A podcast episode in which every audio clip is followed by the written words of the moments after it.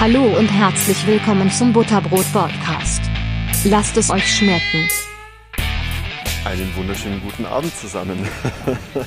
äh, willkommen zum Podcast, zum Butterbrot Podcast. Ich habe heute einen äh, Juristen zu Gast, den Maximilian Höving, mein alter Schulfreund, mit dem ich äh, 2011 mein Abi gemacht habe. Nach zehn Jahren Studium hat er letztes Jahr sein zweites Staatsexamen abgeschlossen. Intensivstes Studium, muss ich dazu sagen. Ich habe so ein bisschen was mitbekommen dürfen während der Zeit. Und äh, ja, du bist jetzt seit ein paar Monaten in einer der Top-Kanzleien tatsächlich in Deutschland angestellt und kannst sozusagen uns ganz frisch aus dem Studentenleben, aber auch ganz frisch als äh, für den Berufseinsteig so ein bisschen berichten, was bei dir Daily Business ist, aber auch was, äh, was es gebraucht hat, um dorthin zu kommen, wo du jetzt aktuell bist. Max, lass uns einmal ganz kurz über deinen, über deinen Werdegang sprechen, beziehungsweise über die Schritte, die sozusagen notwendig waren, um dorthin zu kommen, wo du aktuell bist. Was mich natürlich immer interessiert ist, wann ist bei dir der Gedanke entstanden, dass du gesagt hast, ich weiß, was ich will. Also ich meine, du bist ja zehn Jahre in, in diesem Studium gefangen, in Anführungszeichen. Mhm. Und äh, hm. was war bei dir irgendwann mal der Auslöser, dass du gesagt hast, okay, ich nehme diese Hürde auf mich und äh, Jurist oder Rechtsanwalt, der du ja jetzt bist, das ist mein Traumjob und das möchte ich machen. Ja, erstmal guten Tag auch von mir. Gleich auf die Frage, wann, wann ist das entstanden? Das ist schon relativ alt bei mir. Also war, ich kann einfach vom Charakter her so ungerechte Situationen ehrlich gesagt schwer aushalten. Mhm. Und ähm, das war so ein, wahrscheinlich in der Mittelstufe irgendwo, da wo man in der Pubertät quasi so, so rebellisch ist, ist das, glaube ich, so entstanden. Okay. wo du so einen Gerechtigkeitssinn also, entwickelt hast, meinst du? Ja, und, und für ungerecht, ja, aber das ist auch teilweise schon in der, in der äh, Grundschule, dass ich, dass ich zum Lehrer hingegangen bin und nach der Stunde habe ich gesagt, was soll denn das? Wenn, wenn tatsächlich äh, jemanden, ja, wenn jemand ungerecht behandelt wurde. Okay. Ja, also. Das heißt, du hast damals schon die wie viel die Gewalt ist es, die dritte? Ja, also ich weiß nicht, die, die 1, 2 oder 3, aber es ist einer der ja, Staatsgewalten. Einer der Staatsgewalten. Ähm, okay, alles klar. Ja. Sau interessant. Das heißt, du hast eigentlich immer schon so ein Bedürfnis danach gehabt, dass alles mit, mit den rechten Dingen zugeht. Und fair. Fair, ja, ja dass alles fair zugeht, ähm, was ja das Gesetz sozusagen oder die Gesetze, wofür die auch da sind, ähm, alles klar.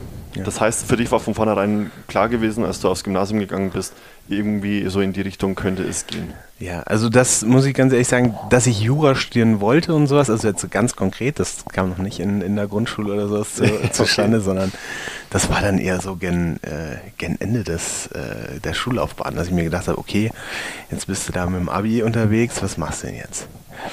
Und da gab es bei mir zwei Sachen, die, ich, die bei mir in die engere Auswahl gekommen sind. Also ich komme aus einer naturwissenschaftlich geprägten Familie. Mhm. Ähm, beide Eltern sind äh, Chemiediplom-Ingenieure. Und da war ja klar, was mache ich? Jura. Nein, also ähm,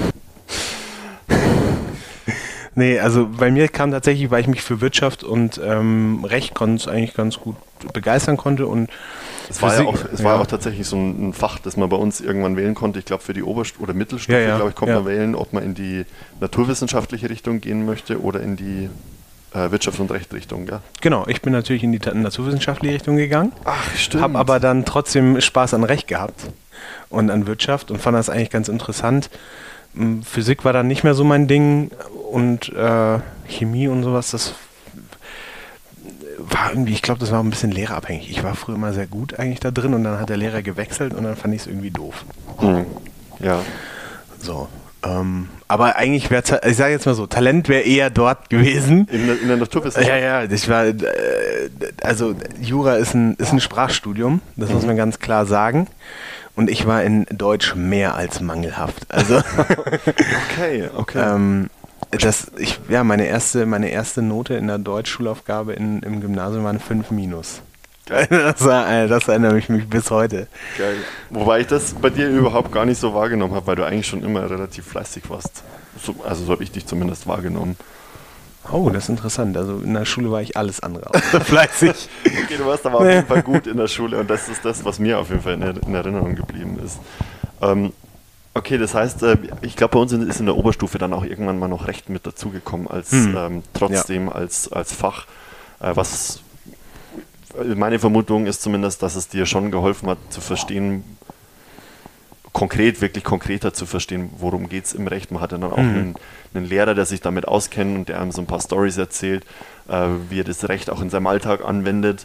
Ähm, das war zumindest das, was bei mir so ein bisschen hängen geblieben ist. Und da kann ich mir vorstellen, dass es bei dir auch ähnlich war, dass du gesagt hast, ey, richtig cool.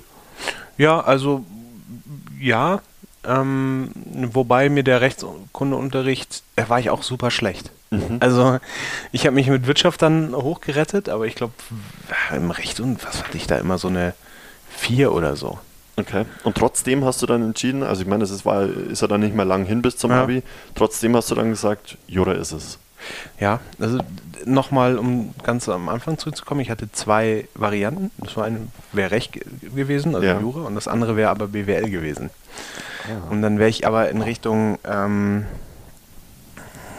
mit, mit, mit Blick auf ähm, Investment Banking. Mhm. Also da, das fand ich auch so super interessant, also wie da die Zahlen von rechts nach links geschoben werden, was, wie man da auf große Unternehmen und Schicksale Einflüsse nehmen kann, fand ich auch super interessant. Ja. Aber nicht so interessant wie Jura. Okay, aber was, was war es dann tatsächlich, wo du, dass du gesagt hast, das sind zwei schon recht große Jobs, würde ich mal sagen. Was, was war es dann, was dich am Ende dann doch dazu bewegt hat, in Richtung Jura zu gehen und nicht ins Investmentbanking? Mein Bauch, also das ist dann auch das ähm, mit dem Charakter, dass ich gesagt habe, irgendwie interessiert mich dann die Fairness dann doch mehr. Und ähm, die, die Schattenseiten vom Investmentbanking sind auch 2009 ganz klar geworden. Und Ja. wir haben ja 2011 äh, Abi gemacht. Stimmt. Da war dann schon die Finanzkrise, ähm, ja, schon, sei ich jetzt mal, in den Knochen angekommen und, und auch Thema in der Schule und alles. Dann habe ich mich dann doch eher zu, äh, zu Recht hinzugezogen gefühlt. Macht Sinn, ja. Ähm, ja, aber ähm, sehr, sehr uninformiert. also das war eine Bauchentscheidung und die war auch wirklich eine Bauchentscheidung. Da war nicht so informiert mit, was sind, wie lange dauert das Studium, wie, äh, was sind so die Hürden in dem Studium, was sagen Leute, die Abschluss gemacht haben Geil. und so, sondern das war wirklich so, ach, ja, Gerechtigkeit, ach, studierst jetzt mal, was nimmst du? Hm, Ja, komm, nimmst du Jura. Das Würdest- ist doch interessant. Würdest du es trotzdem nochmal machen, wenn du wüsst, also jetzt, wo du weißt, welche Hürden und ähm, welcher Aufwand auch dazu, da, dahinter steckt? Nein. also, verstehe mich nicht falsch. Mein Job macht mir super viel Spaß Ja. und ich würde ihn nicht eintauschen. Aber also, wenn man diese Leidensgeschichte bis hierhin sieht, das ist ey. Ich habe es ja auch mitbekommen. ja.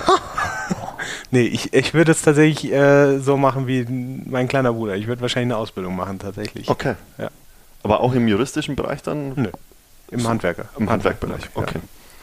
Alles klar. Aber trotzdem, also dadurch, dass du sagst, es war sau schwer, kommen wir auch gleich noch darauf zu sprechen, Mhm. was, was genau dann da die Hürden, Hürden sind und wie lange sowas im Schnitt dauert und so weiter.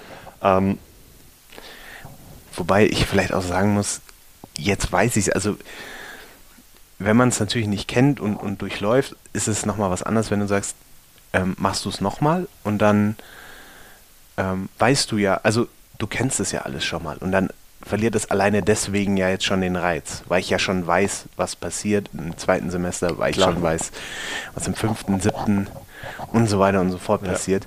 Vielleicht ist es auch deswegen, warum ich Nein sage, weil ich einfach so weiß, ja, am Anfang ist es super witzig, super cool, man hat viel Zeit und dann irgendwann kippt die Stimmung von, vom Examen und Ja. dann ist es halt, äh, jo, dann ist es aber trotzdem Hut Knochenjob. ab, dass du es durchgezogen hast. Also, weil bei dir hat es jetzt zehn Jahre gedauert. Ich weiß nicht, kann man sowas auch schneller machen oder ist das so der Standard? Ja, also das kann man durchaus schneller machen. Was, Ähm, was ich ist habe das Schnellste, was, also was wirklich realistisch möglich ist? Also ich glaube, die, die Minimalregelstudienzeit, sowas ist bei acht, neun Semestern ursprünglich mal gesessen. Also Okay. du kannst schon in sechs Semestern studieren, Examen schreiben und dann nach zwei Semestern noch ähm, Das zweite Staatsexamen. nee, de, den Schwerpunkt draufsetzen. Also das Okay. ähm, juristische erste Staatsexamen besteht, bestand bei mir, also ich glaube, das hat sich bisher noch nicht geändert, Ja. Aus dem Schwerpunkt und einem Uni, ähm, Universität, also der Schwerpunkt ist universitär und einen staatlichen ähm, ja, Hauptpunkt, sage ich jetzt mal. Und ähm, das erste Staatsexamen, was man, wo, wo, was man jetzt als Staatsexamen ähm, bezeichnet, ist eigentlich diese, äh, dieser staatliche Teil des äh, Examens. Lass uns, lass uns das vielleicht nochmal ganz kurz aufdröseln, damit, damit ich es verstehe. Das heißt, du hast sozusagen wahrscheinlich ein Grundstudium, Mhm. oder? Ja, genau. Und dann hast du eine Richtung, in die du dich orientieren kannst, also wo du dann sagst, okay, es gibt ja unterschiedliche Rechtsrichtungen, wo, als Mhm. Strafrecht und weiß nicht, was gibt es da alles? Also alles, was man sich so vorstellen kann. Also man kann ins Wirtschaftsrecht gehen, man kann ins Verwaltungsrecht gehen, sowas wie Vergaberecht, ähm, aber auch jetzt Umweltrecht. Ähm, man kann in, in die Strafrichtung und in die Kriminologierichtung gehen, das Mhm. heißt ähm, sich auseinandersetzen oder in dem Feld bearbeiten, ähm, was, äh, wie, wie läuft so ein Gefängnisprozess ab. Aber wie, aber also ganz nachgelagert eigentlich, das ist der letzte Schritt, aber auch wie läuft sozusagen der Prozess von der Anklage bis zur Verurteilung ab Mhm. oder von an Ablauf des oder Anlauf des Ermittlungsverfahrens und so weiter und so fort. Das ist die, das ist die strafrechtliche Richtung, Strafrechtspflege auch. Ich glaube, das ist Ähm. auch der Beruf, den man ganz oft, also vor der Serie Suits, Ja, ja. hat man ganz oft Anwälte tatsächlich mit sowas verbunden. Ja, klar. Der, der, Ja. der, der bekannte Prozess ist ja eigentlich der, der Juryprozess. Ja, ähm, den, den man so immer so vor Augen hat, wo, wo einer da so ein flammendes Plädoyer hält und dann Genau. will der jemanden aus dem Knast holen oder, oder gar nicht erst in den Knast reinbringen. genau, ja. genau, genau. Aus, äh, also aus den amerikanischen Filmen kennt man das. Ja. Ja. Fun Fact: Juryprozesse gab es auch lange Zeit in Deutschland. Bis, meine ich jetzt, aber da müsste ich jetzt lügen, bis in die 70er Jahre oder so. Okay. Dementsprechend ist das dieses, diese Assoziation gar nicht so weit aus den USA geholt, sondern wir hatten selber ähm, so ein erweitertes Schöffengericht vielleicht. Ähm, und die waren auch mit normalen Bürgern bestückt. Interessant. Und das, das wurde dann sozusagen ein bisschen zusammengekürzt in das heutige Schöffensystem. Was ist das Schöffensystem oder wie funktioniert das? Da hast du, da werden Leute gewählt ähm, in, in, in dem Gerichtsbezirk. Also das kannst auch du dich aufstellen lassen. Ich glaube, man muss nur 24 Jahre alt sein. Okay. Wenn ich mich richtig erinnere, vielleicht auch 25. Ja.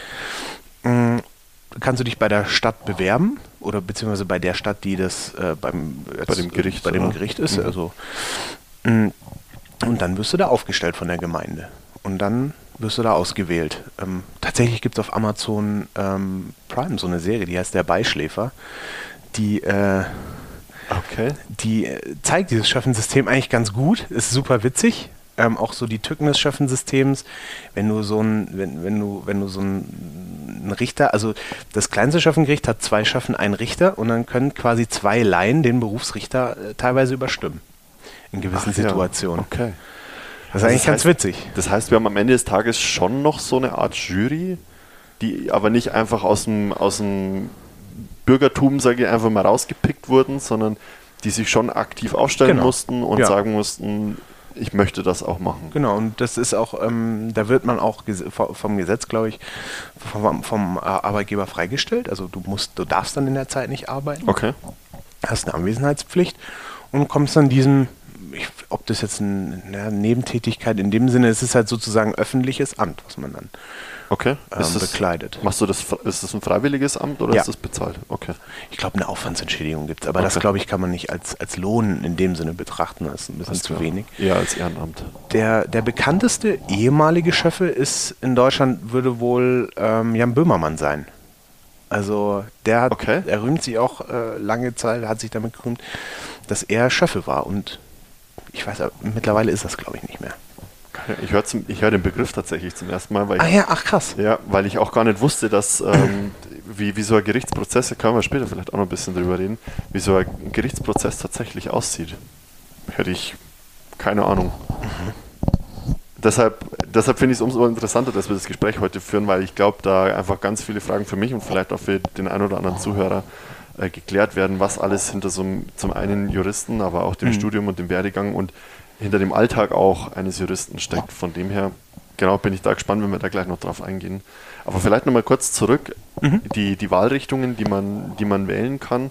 Da kann ich in unterschiedliche Bereiche gehen, haben wir festgestellt. Ja. Äh, Das ist wahrscheinlich ein ganzer Katalog, ähm, Genau. wo du dir aussuchen kannst, in welche Richtung möchte ich gehen. Ja. Und bei dir war es was genau? Ah, Das war ähm, internationales Recht und privates Wirtschaftsrecht. Okay. Also sozusagen, was, äh, also der, das waren zwei Teile sozusagen in dem Schwerpunkt selber, die so voneinander, ehrlich gesagt, nicht so viel miteinander zu tun hatten, aber super, für sich super interessant waren.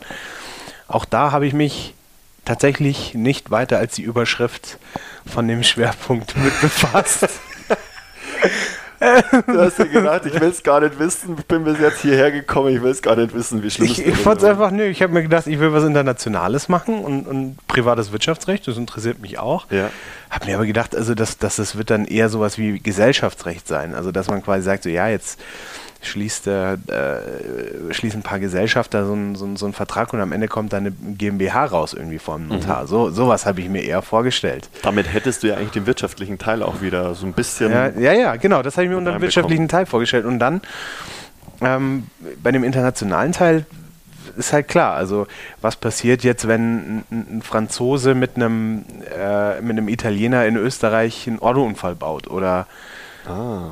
Was, was passiert, wenn dann jetzt ein, ein Russe, ein, ein, Türke oder ein Marokkaner da bet beteiligt ist, weil die sind jetzt äh, in dem Sinne jetzt äh, keine, keine europäischen Staaten, mhm. sondern die sind aus, aus dieser Rechtsperspektive sogenannte Drittstaaten. Ja. Und ähm, wie kann man da sein Recht auch gegenüber denen durchsetzen? Oder welches Recht ist ganz mal vorgelagert, welches Recht ist überhaupt anwendbar? Stimmt. So, also ist das das Recht anwendbar, der, der jemanden reingefahren ist? Ist das das Recht anwendbar, der, ähm, wo der Unfall passiert ist? Oder also das wird immer individuell dann auch. Genau. Also, wie sagt man? Ja, betrachtet und, und okay. einzelne Einzelfallentscheidungen.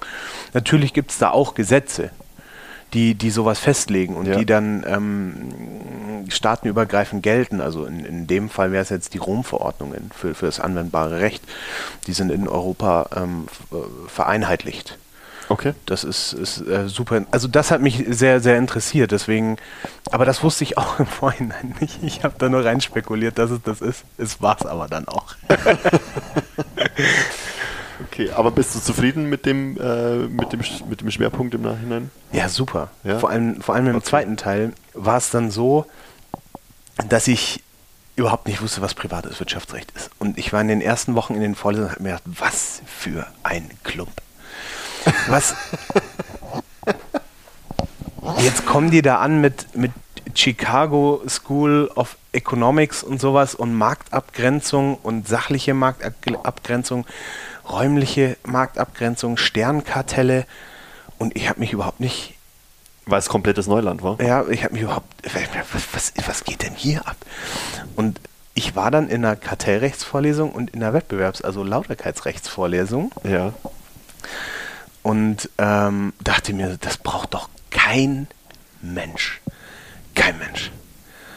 Und dann habe ich bei einem großen äh, also, äh, Händler für, für Elektronikwaren in, in Deutschland mein Werkstudium gemacht. Also ich war dann Werkstudent. Mhm. Und da war das auf einmal absolut an der Tagesordnung. das war okay, also in den ersten, in, in dem ersten Schwerpunkt äh, ging es, also in, in, in, dem ersten Teil ging es dann darum, was dürfen Unternehmen untereinander machen? Also und, und was können un Unternehmen machen, wenn sich ein, ein, Unternehmen nicht an die ähm, Spielregeln des Wettbewerbs hält? Mhm. Also ähm, darf ich mit Bestpreisklauseln werfen, werben? Darf ich sagen, ich habe das beste Produkt? Ich mein, mein Handy ist das beste Handy am Markt. Wenn es, in Klammern, wenn es das ist mhm. und wenn es das nicht ist. Was kann dein Mitbewerber machen, der denkt, sein Handy ist besser? Und so weiter und so fort. Also, mhm. das ist tatsächlich, wenn man sich das so überlegt, ist ja absoluter Standard. Ja. So, und auch im Kartellrecht ist man verhältnismäßig schnell drin, weil Deutschland hat sehr viele mittelständische Unternehmen, die so eine, ja, die, die so eine ganz exponierte Rolle haben, die, die, keine Ahnung, einen besonderen Baurohrtechnik haben, die es nur einmal auf der Welt gibt und ja. dann haben die faktisch ja schon ein Monopol auf ihre Technologie ja. und auf ihre auf ihr Know-how und dann sind die auch gegebenenfalls sehr schnell im Kartellrecht drin, wenn man so sieht, dass die meisten Regelungen so aussehen, dass man ab 20% Marktanteil sich an äh, die kartellrechtlichen Regeln halten muss, mhm. wenn man da in so eine gewisse äh, Schwelle reinkommt. bei größeren Unternehmen ist das wirklich an der Tagesordnung tatsächlich. Und ich wollte gerade sagen, ich ja, kann mir vorstellen, gerade, also ich meine, auch Google hat ja, Google wird zu 90 Prozent in Deutschland von Leuten genutzt, die irgendwas im Internet suchen. Ja. Genau. Nur weil es eine ausländische Firma ist oder ihren Hauptsitz im, im, Genau. im Ausland äh, ist, heißt ja nicht, dass es nicht, sich nicht trotzdem an die Ge- Gesetzlichkeiten in anderen Ländern halten muss. Ex exakt. Und, und äh, die Frage ist halt, wenn jetzt zum Beispiel eine, eine äh, deutsche Suchmaschine auf den Markt käme, die Google Konkurrenz macht, darf Google die einfach aufkaufen oder sowas. Das wäre zum Beispiel eine Fusionskontrolle im Rahmen, der, äh, im Rahmen des Kartellrechts. Dürfen die. Unter Umständen. Okay. Aber, aber zum Beispiel ganz bekannt in den letzten paar Jahren, meine ich, war auch zum Beispiel, wollte sich Siemens Mobility mit äh, Bombardier zusammenschließen und äh, gegenüber der chinesischen Gesellschaft für Züge ähm, ein, ein super europäisches Zugunternehmen ja, etablieren, im, so im Rahmen eines ganz großen Joint Ventures. Ja. Und das wurde beispielsweise untersagt von den Kartellbehörden. Also auch im Okay. Nachgang. Also äh, man, es gibt so, so Sachen am Markt, die möchte man einfach nicht und das sind meistens Monopole und dann hat man gesagt, in Europa gibt es dann quasi nur noch einen Zughersteller und das möchten wir nicht. Wir möchten Wettbewerb auf dem Markt. Okay, macht ja, So, ist ja auch, genau. macht ja Sinn, wäre auch weltweit schön, ähm, wenn es einen, einen guten Wettbewerb geben würde. Okay. Ja, also das ist so der, der, der Gedanke und so. Das hatte ich natürlich alles nicht gewusst. Das weiß ich jetzt, weil ich äh, in dem Feld ein bisschen Erfahrung gesammelt habe, weil ich dort äh, zwei Jahre, nee, im, im Schwerpunkt war ich nur anderthalb, also drei Semester das studiert habe und ähm, genau. Okay, das heißt, ähm, Grundstudium, wie lange dauert das Grundstudium? Genau, das Grundstudium würde ich jetzt einfach mal sagen, ist auch realistisch in, in sechs Semestern abzuschließen. Okay, also sechs Semester Grundstudium hast du dann sozusagen gehabt. Genau. Dann hast du drei Semester ähm, die Schwerpunkt. Spezialisierung, Schwerpunkt Genau. äh, gewählt. Und dann kommen dann schon die, die äh, Referendariate. Nee, dann äh, ist es bei mir aufs erste Staatsexamen zugegangen. Also Okay. man könnte das erste Staatsexamen auch nach dem sechsten Semester schon schreiben. Ich würde es auch, ähm, wenn ich das jetzt nochmal neu machen würde, würde ich das auch quasi so empfehlen. Also, dass man quasi erst das äh, Staatsexamen schreibt und dann seinen Schwerpunkt macht, weil man ist in den sechs Semestern sehr in medias res. Also man hat äh, da- das, ähm, das Staatsexamen geht über diese sechs Semester. Ja. Und ähm, der Schwerpunkt ist was, wo man quasi aus, über seinen Tellerrand drüber blicken sollte. Und ähm, Achso, der ist nicht verpflichtend. doch, der ist verpflichtend verpflichtend, zu machen, okay. aber ähm, der hat da nichts mehr mit dem ursprünglichen Stoff zu tun, in der Regel. Mhm. Also es gibt bestimmt auch Schwerpunkte, die sich da mit dem Stoff auch irgendwo ein bisschen decken, aber es gibt auch Punkte wie zum Beispiel Steuerrecht, die, das hat überhaupt nichts mehr mit dem Univer also mit dem staatlichen Teil erstmal zu tun. Klar, ja. Genau. Okay, das ja, macht Sinn, dass das äh, Wissen aus den, aus den sechs Semestern zuvor einfach noch frisch ist. Genau. Wo du dich nicht nochmal von vorne komplett einarbeiten musst, weil du natürlich in deiner Spezialisierung oder in deinem Schwerpunkt vom, vom Wissen her und von deinem Fokus her einfach jetzt schon einen Schritt weiter bist, sozusagen. Genau. Okay. Ja, wobei das halt auch immer so eine individuelle Entscheidung ist. Ich glaube, manche Uni Universitäten lassen das auch gar nicht zu. Aber da bin ich jetzt ein bisschen Ah, okay. überfragt. Das muss sich, glaube ich, jeder mal an seiner Universität informieren, wie, wie da der, der Studienverlaufsplan ist. Aber ähm, für mich persönlich, ich habe das nicht gemacht, dass ich nach dem sechsten Semester ähm, das Examen oder den, die sogenannte Freischussregelung in Anspruch genommen habe. Das heißt, dass man da nochmal einen extra Versuch bekommt fürs äh, ähm, Staatsexamen. Sondern ich wollte erstmal wirklich nichts mehr mit dem ursprünglichen Stoff zu tun haben, anderthalb Jahre, um Okay, dann ja. nochmal anzugreifen. Und das war für mich auch rückblickend die bessere. Aber hättest, hättest du es nach sechs, Mon äh, nach sechs Semestern direkt versucht, dieses Staatsexamen zu schreiben, dann hättest du einen Versuch mehr gehabt. Habe ich das richtig verstanden? Ja, ja. Okay. Wie viele Versuche hast du normalerweise für ein Staatsexamen? In der Regel hat man zwei Versuche Ja. ähm, und der Verbesserungsversuch ist tatsächlich ein Versuch, wo man sich nur verbessern kann. Ja. Ähm, Also Gleichwohl sollte man sich auch mit dieser Versuchsverbesserungsregel unbedingt auseinandersetzen und äh, jeder für sich entscheiden, ob er diesen Versuch machen möchte. Nur beim Freischuss ist es definitiv so, wenn man ihn nicht besteht, zählt es wie, als wäre man nicht angetreten. Und man hat die ursprünglichen zwei Versuche. Okay. Wenn man ihn besteht, dann hat man nur noch den Verbesserungsversuch. Okay, alles klar. Wieso sollte man sich mit, der, mit dieser Formel beschäftigen? Ähm, erstens, weil man als guter Jurist sich nie ähm, auf ein gesprochenes Wort, was so lose dahergereden ist, verlassen sollte, sondern sich immer mit den einschlägigen Gesetzen, Vorschriften selbst beschäftigen sollte. Okay, sehr gut. Und die eigene Prüfungsordnung immer selber kennen sollte. Ja. Sehr gut. So. Ja, gefällt mir. Als gleich als grundsätzlicher Arbeitshinweis für, für Juristen. Sehr gut. Also ja, ich sehe schon, du bist voll im, voll im Thema. Sehr geil. ähm, okay, das heißt dann nach sechs Semestern und äh, deinen drei Semestern Schwerpunkt hast du das erste Staatsexamen abgeschlossen. Und dann ging es ja weiter, weil du bist ja ein sogenannter Volljurist mhm. und hast das zweite Staatsexamen damit abgeschlossen. Wie lange hat es nochmal gedauert dann oder wie lange dauert es auch in der Regel, bis man dann dieses zweite Staatsexamen abschließt und was passiert in diesem Zeitraum? Ja, also vielleicht sollte ich nur mal die, die erklären, wofür ist das erste, wofür ist das äh, zweite oh ja, Staatsexamen da. Mhm. Das erste Staatsexamen kann man sich sozusagen wie den Theorieteil vorstellen. Mhm. Also man lernt sozusagen, was sagt das Recht. Aber man hinterfragt nicht, lässt sich das beweisen, wie, ähm, wie schreibe ich einen Schriftsatz ans Gericht beispielsweise, sondern man, man sieht einfach nur, hat A einen Anspruch gegen B. So, ganz einfach. Okay. Man, man, man hat so einen gesetzten Sachverhalt und da zieht man rechtliche Schlüsse daraus. Das ist das erste Staatsexamen. Das ist auch schwer genug. Das zweite Staatsexamen baut darauf auf und fragt jetzt danach, wie schreibe ich eine Klage, wie verteidige ich mich vor Gericht.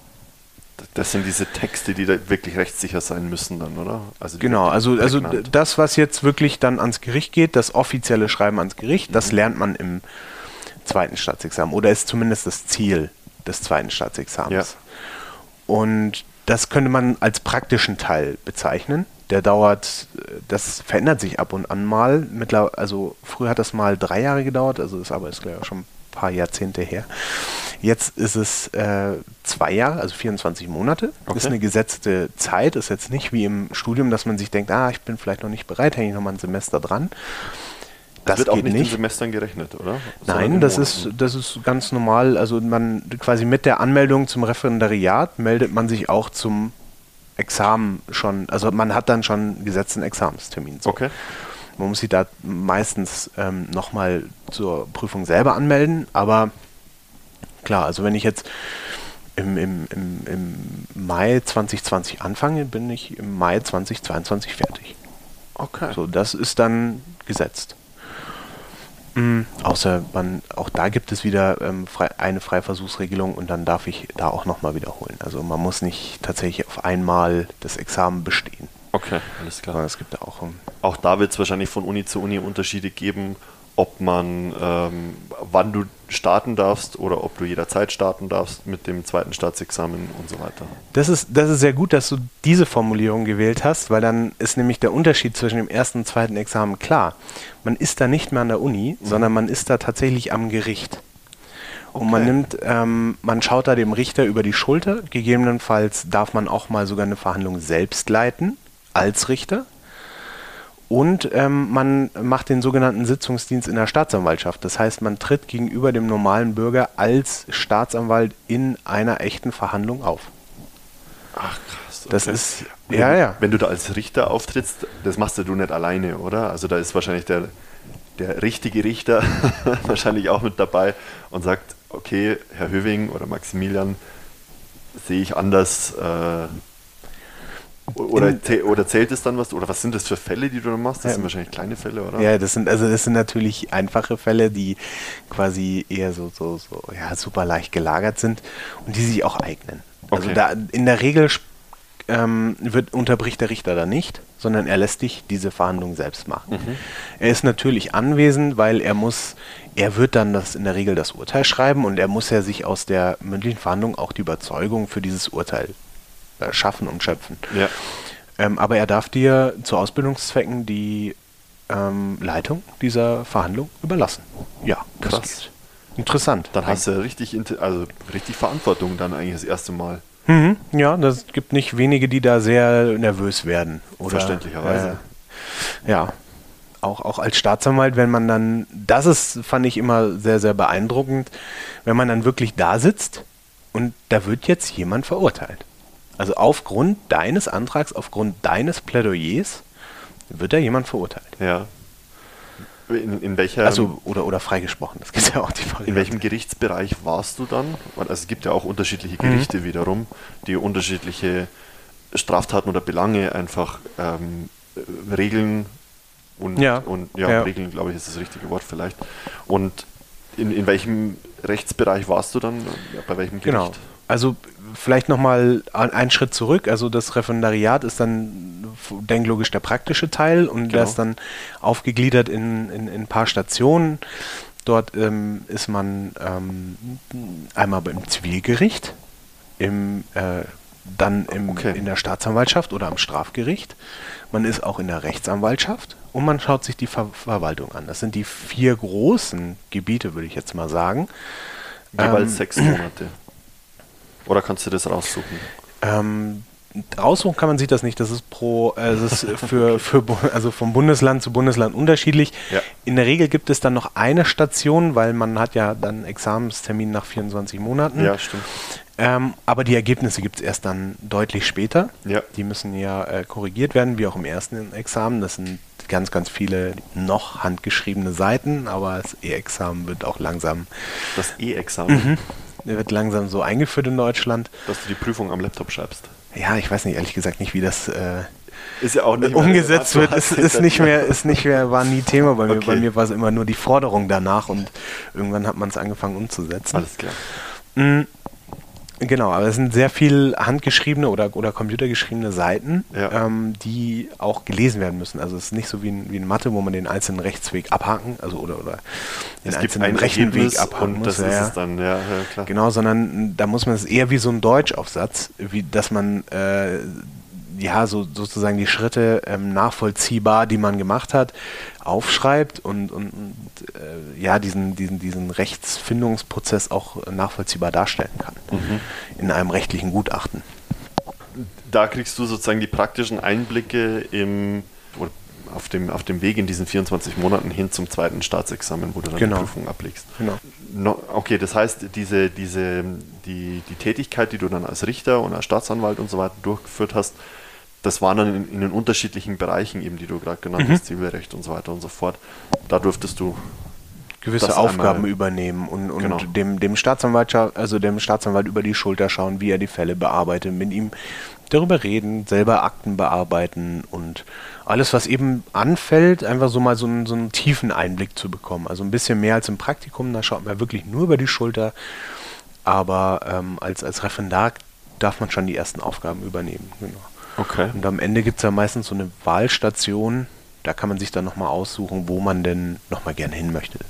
Da, da ist man noch meistens freier und offener, da kann man vielleicht ins Ausland, ins Unternehmen, ähm, Sachen, die einen Ach vielleicht ja, auch gar okay. nicht, ähm, ja, die, die einem ja gar nicht offen stehen in den anderen Stationen. Also ich habe es zum Beispiel im Unternehmen gemacht und ich war super ähm, ja, beeindruckt, was dann ein Syndikus-Rechtsanwalt macht. Okay. Ich, ich, ich versuche es gerade nochmal so ein bisschen für mich zusammenzusammeln. Das Mhm. heißt, ähm, sechs Monate plus drei Monate gleich erstes Staatsexamen, 24 Monate abschließen. Du wirst wahrscheinlich Berichte und sowas schreiben, so, so stelle ich mir gerade vor. Oder Nö, geht es einfach nur darum, okay, du wirst dann von dem Richter oder von demjenigen, der dich eben gerade betreut, äh, bewertet und der sagt, ähm, das, was der Max da macht, das passt. Genau, also man macht so Urteilsentwürfe oder sowas. Also ähm, Ist das dann schon das zweite Staatsexamen, also die, die Sammlung ähm, aus diesen Checks sozusagen, die du da bekommst, oder musst du da nochmal eine extra Prüfung schreiben? schön wär's, man schreibt eine extra Prüfung. Okay. Und die ist sogar noch umfangreicher als die erste. Ich Okay. glaube, das haben wir noch gar nicht erwähnt. Das erste Staatsexamen sind sechs fünfstündige Prüfungen. Holy Ähm, und wirklich ähm, Schlag auf Schlag, also innerhalb von zwei Wochen oder so. Meistens legen sie dann, also es legt das LJPA dann ein Wochenende dazwischen, damit man so eine gewisse Regenerationszeit hat. Das ist ja nett. Aber ich, ich meine, dass ich von Dienstag bis Freitag geschrieben habe, das erste, und dann noch Montag und Dienstag Okay. im, beim ersten Examen. Hut ab und das fünf Stunden lang, ey. Genau, also danach ist man auch super geschlaucht. Das Ja. muss man auch, auch ganz ehrlich Ich weiß auch noch, dass du gesagt hast, du brauchst diese fünf Stunden auch Ja. und wirst wahrscheinlich nie zu 100% äh, happy sein mit dem Ergebnis, das du dann da hast. Ja, also bei mir war es zumindest. vielleicht, vielleicht ist jemand anders äh, mit, äh, ja, mit exorbitant guten Noten der anderen Ansicht. Ähm, aber ich war bei mir war es zumindest so, dass ich mir gedacht habe, ey, fünfeinhalb Stunden wären entspannter gewesen. Und äh, damit man sozusagen die Gedanken nicht so runterrasen muss, sondern dass man wirklich auch sich an Gedanken zweimal denken kann und, und sich überlegen kann, war ist das jetzt wirklich richtig, was ich da mache und Mhm. so. Aber ja. Gut, aber ich kann mir gut Ja. vorstellen, also es ist ja auch so eine gewisse Drucksituation, eigentlich so gesehen auch eine gute Prüfung für einen Anwalt oder für einen angehenden Anwalt, zu prüfen, wie arbeitet der Kollege unter Druck. Ja, das, das Also ist auch ja. tatsächlich, ich, ich bin mir ziemlich sicher, dass das der, dass das die ähm, äh. Hauptmotivation ist, wieso man so eine Prüfung macht, dass man sagt, äh, dieses, was, was der, was der klassische Physiklehrer immer in der ersten Stunde sagt, Leistung ist Arbeit durch Zeit.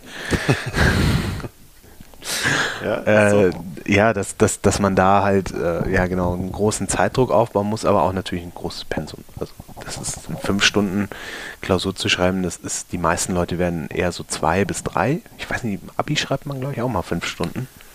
Boah, ich, das ist so lange her. Aber, aber glaube ich nicht alle Prüfungen. Ich glaube nicht alle Prüfungen schreibt man in fünf Stunden.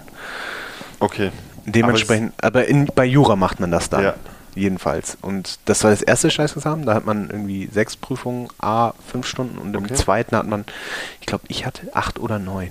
Also das sind nochmal, Aber auch nochmal die gleichen Bereiche oder komplett andere Bereiche? ähnliche beziehungsweise die gleichen Bereiche, aber dann natürlich mit dem praktischen Einschlag. Also während im, wenn, wenn im, im ersten Staatsexamen die klassische Frage ist, hat A einen Anspruch gegen B, ist im zweiten ähm, Staatsexamen eine klassische Frage ähm, oder eine Aufgabe, schreiben Sie ein Urteil oder hat die Klage Aussicht auf Erfolg oder irgendwie sowas. Okay. Also dass da, da oder oder ähm, schreiben Sie äh, schreiben Sie einen Klageentwurf ans Gericht oder, oder an den Mandanten, der ihn dann quasi absegnet, dass man Also es ist schon umfangreicher, was, was ja ja was also da das genau also was in den ersten Stunden im, im ersten Staatsexamen also in den, in den fünf Stunden im ersten Staatsexamen abgeprüft wird, wird da nochmal komprimiert. Also man muss dann noch schneller arbeiten und ähm, das dann prozessual sozusagen einkleiden. Und dann hat Okay. man im ersten Staatsexamen ein, ein, eine Aufgabe, die ist vielleicht zwei, ein, zwei, drei Seiten lang maximal. Während du im, Nur ein- die Aufgabe. Genau, nur die Okay. Aufgabe.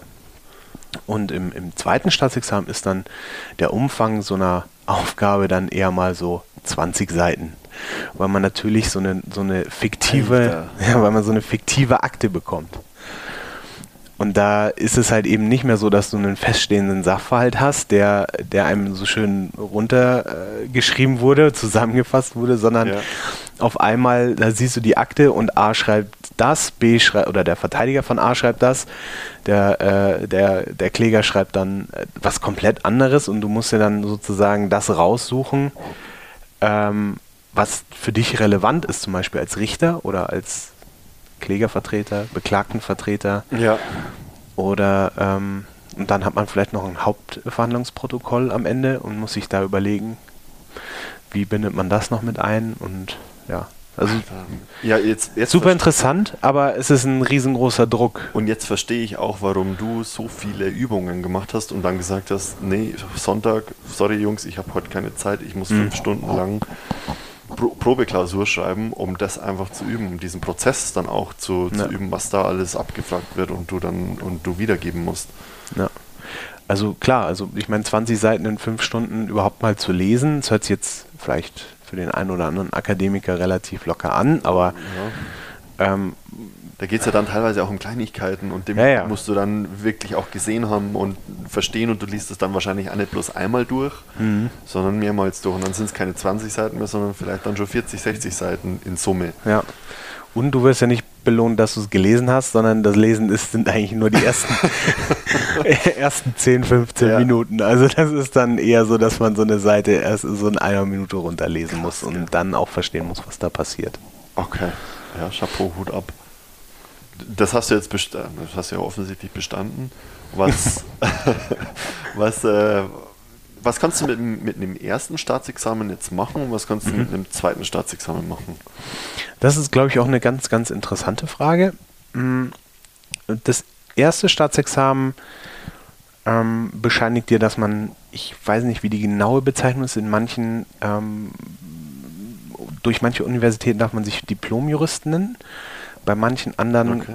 gibt es eine andere Bezeichnung, aber das weiß ich ehrlich gesagt nicht, genau wie die da die exakte Bezeichnung ist. Da darf man quasi grundsätzlich Rechtsberatung betreiben. Grundsätzlich. Okay. Das heißt, man darf im Unternehmen als Syndikusrechtsanwalt arbeiten. Man darf aber nicht mit dem ersten Examen vor Gericht auftreten. Das heißt, ähm, die klassischen Anwaltsprozesse führen.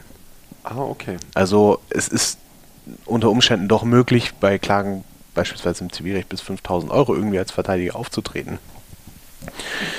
Auch als Syndikusrechtsanwalt für sein Unternehmen, glaube ich, bis 5000 Euro geht das.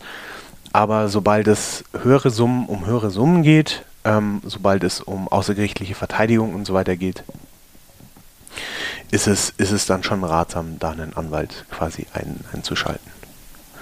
Okay, als Unternehmen. aber als, also als Syndikusanwalt darf ich in meinem Unternehmen sozusagen Rechtsberatung machen genau. und sagen, keine Ahnung, Datenschutz ist ja immer relevant mhm. äh, und kann dann, keine Ahnung, Datenschutzbestimmungen schreiben, die rechtssicher sind oder äh, das Impressum verfassen, sodass es rechtssicher ist oder irgendwelche anderen AGBs und so weiter und so fort, mhm. das, was halt eben von Unternehmen gebraucht wird. Ich dürfte jetzt aber nicht, wenn mein Unternehmen verklagt wird oder ich als Unternehmen klage, für dieses Unternehmen auftreten und diesen Prozess führen. Genau, also wenn da würde dann äh, vor Gericht ein sogenanntes äh, Versäumnisurteil ergehen, weil dein Mandant in dem Falle ähm, nicht ordnungsgemäß vertreten wurde und dann fingiert wird, dass der niemals da war. Ah, okay. So, und dann würde man den Prozess verlieren, weil man sich nicht hat von einem Anwalt vertreten lassen. Verstehe, ja, ja ist nachvollziehbar. Und das darfst du aber dann mit einem zweiten Staatsexamen. Genau. Da also dann Rechtsberatung und als genau. Anwalt auftreten. Grundsätzlich, natürlich darf man nicht einfach so als Anwalt auftreten, auch nicht, wenn man das zweite Examen ähm, geschafft hat. Man muss sich natürlich noch zur Rechtsanwaltskammer anmelden. Das darf man nicht vergessen. Okay, was heißt das genau? Ähm, man ist dann Mitglied in der Rechtsanwaltskammer und dann ähm, bekommt man einen Anwaltsausweis beispielsweise, der einem dann sozusagen bescheinigt, dass man Rechtsanwalt ist. Okay, also das heißt, es reicht nicht genau. dein Zeugnis, wo drauf steht, ich habe die Prüfung bestanden. Genau. Sondern du musst Mitglied sein. Du musst halt in so, so eine berufsständische Zulassung letztlich. Die man aber natürlich in der Regel bekommt, wenn man das zweite Staatsexamen bestanden hat. Klar. Und jetzt, keine Ahnung, nicht ein Verfassungsfeind ist oder sowas. Also, also da, das sind ja, dann eher schon so ja Ausnahmen, dass ja. man, also dass man, wenn man ein zweites Staatsexamen äh, hat und da, dass man dann nicht als Anwalt zugelassen wird. Das, okay. Ja. Okay, verstehe. Alles klar. Jetzt haben wir einmal besprochen, was, was darf ich mit dem ersten, was darf ich mit dem zweiten, wie sind wir zu dem, mhm. wie kommen wir überhaupt zu dem zweiten? Vielleicht noch ganz kurz, weil wir gerade über das Zeugnis auch gesprochen haben. Es gibt ja dieses Punktesystem ja. bei der Bewertung. Ja. Und da fand ich es auch total abgefahren. Ich glaube, es gibt, wie viele Punkte gibt es maximal? 18? Ja, ist absolut richtig. 18, 18 es gibt 18 Punkte, die du maximal erreichen kannst. Das ist die absolute Bestnote, die, glaube ich, noch nie erreicht wurde. In einzelnen Prüfungen sicherlich. Ja. Ähm, genau, aber in der, im Durchschnitt. Genau, im, im, Examen ist die 18 noch nicht erreicht worden, weil du darfst, also das Punktesystem ist so ähnlich wie in der Schule im Abi, wenn du 0 ist, ist die 6 und 15 ist die 1 plus. Und jetzt genau. ist da quasi noch eine Notenstufe mit eingeschoben, quasi eine, ein, ein, ein, das nennen sie dann vollbefriedigend. Es gibt ja sehr gut, gut, befriedigend, ähm, mangelhaft okay, verstehe. Oder, oder ausreichend ja. mangelhaft und dann und da gibt es ja immer 1 plus, äh, 1, 1 minus. Und da gibt es noch die Note voll befriedigend, ist da reingeschoben, die dann quasi die 2 plus 2 und 2 minus dann quasi ist. Und ja. deswegen gibt es 18 Punkte. Okay. Genau, das ist aber ähm, ähm, relativ utopisch, dass man die erreicht.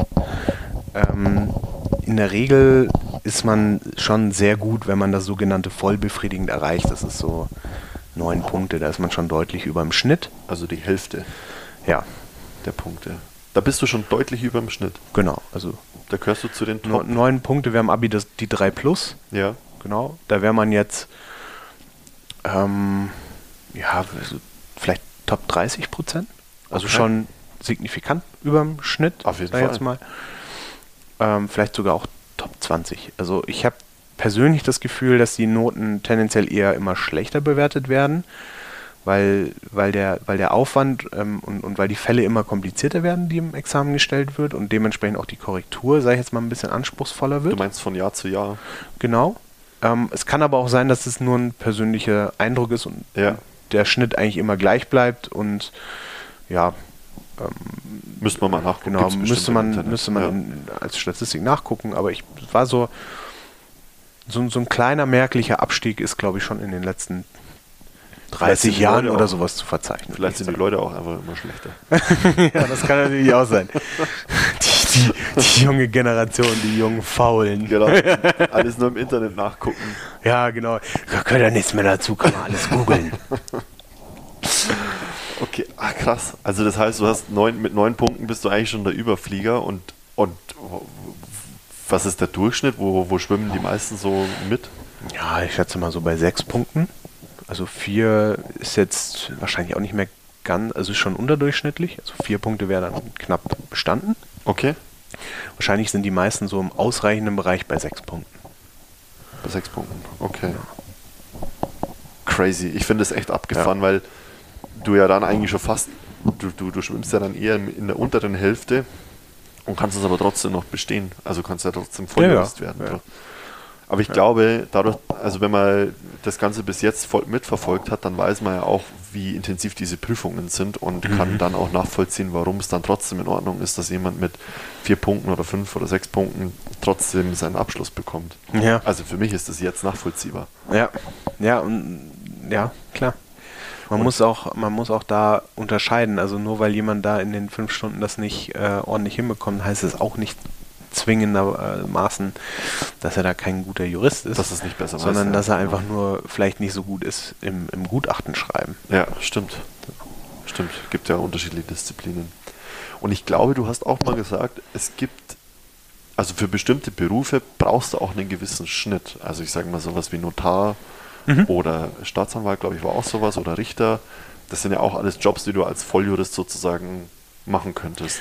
Genau, also Grund, der Grundsatz ist, mit den vier Punkten hast du den, äh, ich glaube, den, den Zugang zum Richteramt grundsätzlich ähm, erlangt. Okay. Dementsprechend bist du Volljurist. Ja.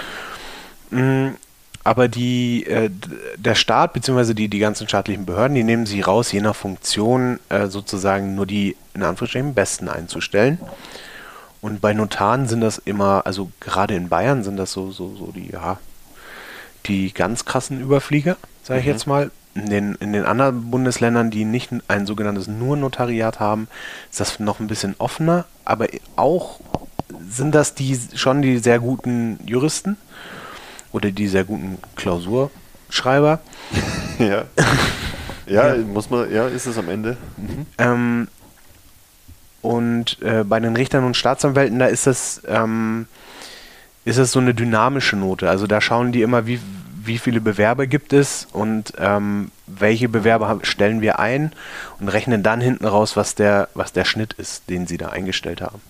Okay. Also der kann auch variieren. Verstehe. Und okay. dann schauen sie an, was die Mindestnote war und manchmal veröffentlichen sie das, dass sie sagen, naja, also dieses Jahr haben wir Juristen über 8 Punkte eingestellt oder über 9 Punkte, 9,0. Genau. Okay. Also es ist jetzt keine, in dem Sinne keine starre Grenze, sondern es ist eher so eine, so eine Linie, wie was, was die Verwaltungspraxis ist, Ja, man sagen. muss ja auch gucken, was da ist. Ja, genau. Ähm, wenn keiner acht Punkte schreibt dann, Ja. und ich trotzdem Leute brauche, dann muss ich runtergehen. Genau, und das ist, das ist sozusagen auch, auch das, was gerade passiert, ähm, weswegen ich vielleicht auch meine, diese, diese Einschätzung getrieben habe, dass, ähm, dass die Noten eher schlechter werden, weil auch die Noten des Staates absinken. Also ähm, Ah, okay. das kann man be ähm, beobachten. Früher waren das immer die klassischen ähm, äh, Juristen-Prädikatsexamen, das, das glaube ich ab neun Punkte ähm, aufwärts. Ja.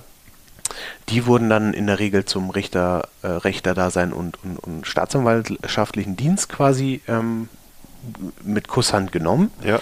Und jetzt ist es so, dass es entweder wollen die Leute nicht mehr Richter und Staatsanwalt werden, was ich mir aber in dem Sinne jetzt gar nicht ja, so vorstellen kann, weil das ist, glaube ich, eh so ein Beruf, den man aus, aus, aus äh, ja, Ethosgründen macht Okay. und gar nicht mal so auf die Bezahlung und so weiter an, äh, schaut. wahrscheinlich nicht zu verachten ist, aber Ja, gut, im europäischen Durchschnitt schon.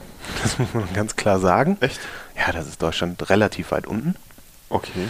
Insgesamt Mhm. für den Berufsstand oder nur für den Richter, Für Richter und, Staat- Staatsanwälte, Okay. ja, genau. Und ähm, genau, aber es ist, die haben ma gerade massiv Probleme, Richter einzustellen. Durch Corona ging das dann ein bisschen ähm, zurück. Dieses, dieses, ähm, die, diese Not, sage ich jetzt mal, bei der Behörden, weil sich ganz viele Leute gedacht haben, sie, sie gehen zum Staat in so Krisenzeiten und dann haben sie dann doch einen Über, Überschuss an Bewerbern gehabt. Ah. Beziehungsweise sie haben auch teilweise ähm, Einstellungsstopps gehabt, sodass sich die Bewerber, die ja dann aber trotzdem fertig geworden sind, wieder so ein bisschen gehäuft haben. Mhm. Und da konnte man auch, glaube ich, verzeichnen, dass wieder der Notenschnitt wieder nach oben gegangen ist. Okay, also insofern hatte die Corona-Krise einen positiven Einfluss auf unser Rechtssystem. Weil einfach mehr Leute sich beworben haben drauf. Kön Jobs, könnte, könnte man so ausdrücken? Ja. Okay. okay, wir haben den Schnitt, also den, den Notenschnitt für, für Richter, Anwalt, Notar. Ich mein, beim Notar, Notar ist für mich immer einer, der irgendwelche Immobilienverträge durchliest und einfach sagt, jo, ich war dabei, es ist so. äh, ich habe aber keine Ahnung, was ein Notar tatsächlich alles macht. Ähm, ich habe auch noch keine Immobilie gekauft oder verkauft. Ähm, so stelle ich mir nur einen Notar immer vor. Ähm, aber ich glaube natürlich, dass da wesentlich mehr dahinter steckt, vor allem wenn, die, wenn du neun Punkte plus brauchst, um Notar zu werden, ja, dann tendenziell sogar deutlich mehr eigentlich. dann sollte das schon Hand, also ist, Genau. die, ist die Tätigkeit wahrscheinlich wesentlich umfangreicher. Ja, umfangreicher ist es der, der Gedanke des Gesetzgebers, glaube ich, ähm, oder ich, ich, ich schiebe den Gedanken jetzt, glaube ich, einfach mal dem Gesetzgeber unter, dass äh, wer sich eine Immobilie kauft, der, der tut das in der Regel nur ein, zweimal im Leben. Da sollte das ähm, bestmöglich passieren. Wir wollen auch, dass unsere Grundbücher in Deutschland ähm, Ja. gut gepflegt sind und, und keine Fehler aufweisen und deswegen sollen das die, sollen sich sozusagen die besten Juristen drum kümmern. Ah, okay. Aber auch bei ähm, Errichtung von Gesellschaften, zum Beispiel der äh, GmbH, also Ges äh, Gesellschaft mit beschränkter Haftung, gibt es ähm, sozusagen die Pflicht, das beim Notar beurkunden zu lassen, die Gründung. Und dann auch, ähm, Stimmt. veranlasst der Notar auch die Eintragung ins Handelsregister, soweit ich das weiß. Stimmt. Das kann jeder Notar machen, oder? Also in dem Ja, Moment, soweit du ich einen weiß Stempel. Notar hast, dann Genau. kannst du das alles Da kann man ganz wild GmbHs gründen. Das ist schon echt crazy. Aber es, ich, ja, gut, dass es die Institution gibt. Ja. Genau. Also es gibt es in vielen anderen Ländern gar nicht mal so wie jetzt in Deutschland.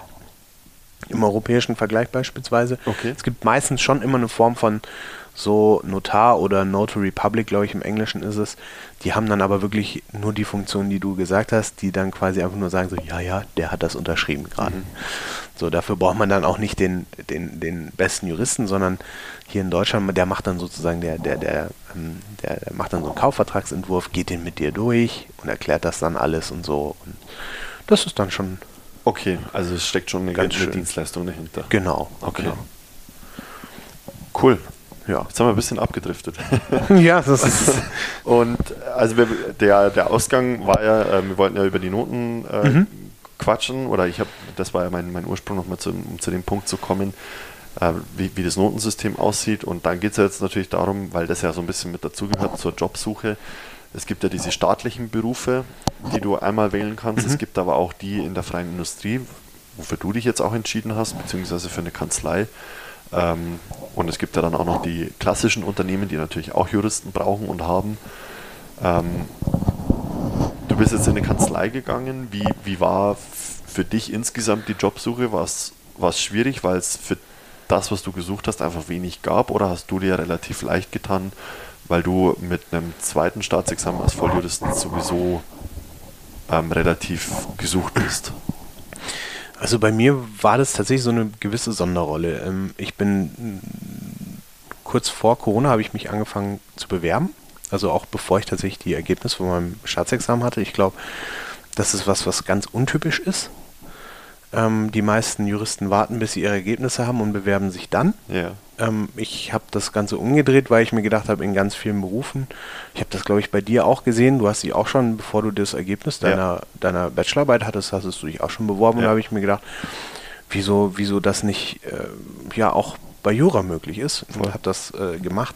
Das Problem ist, dass dann ähm, ganz viele Prozesse ein, eingeschlafen sind über Corona, weil sich die meisten Unternehmen und Kanzleien gedacht haben, wir müssen jetzt erstmal schauen. Bestandssicherung abwarten.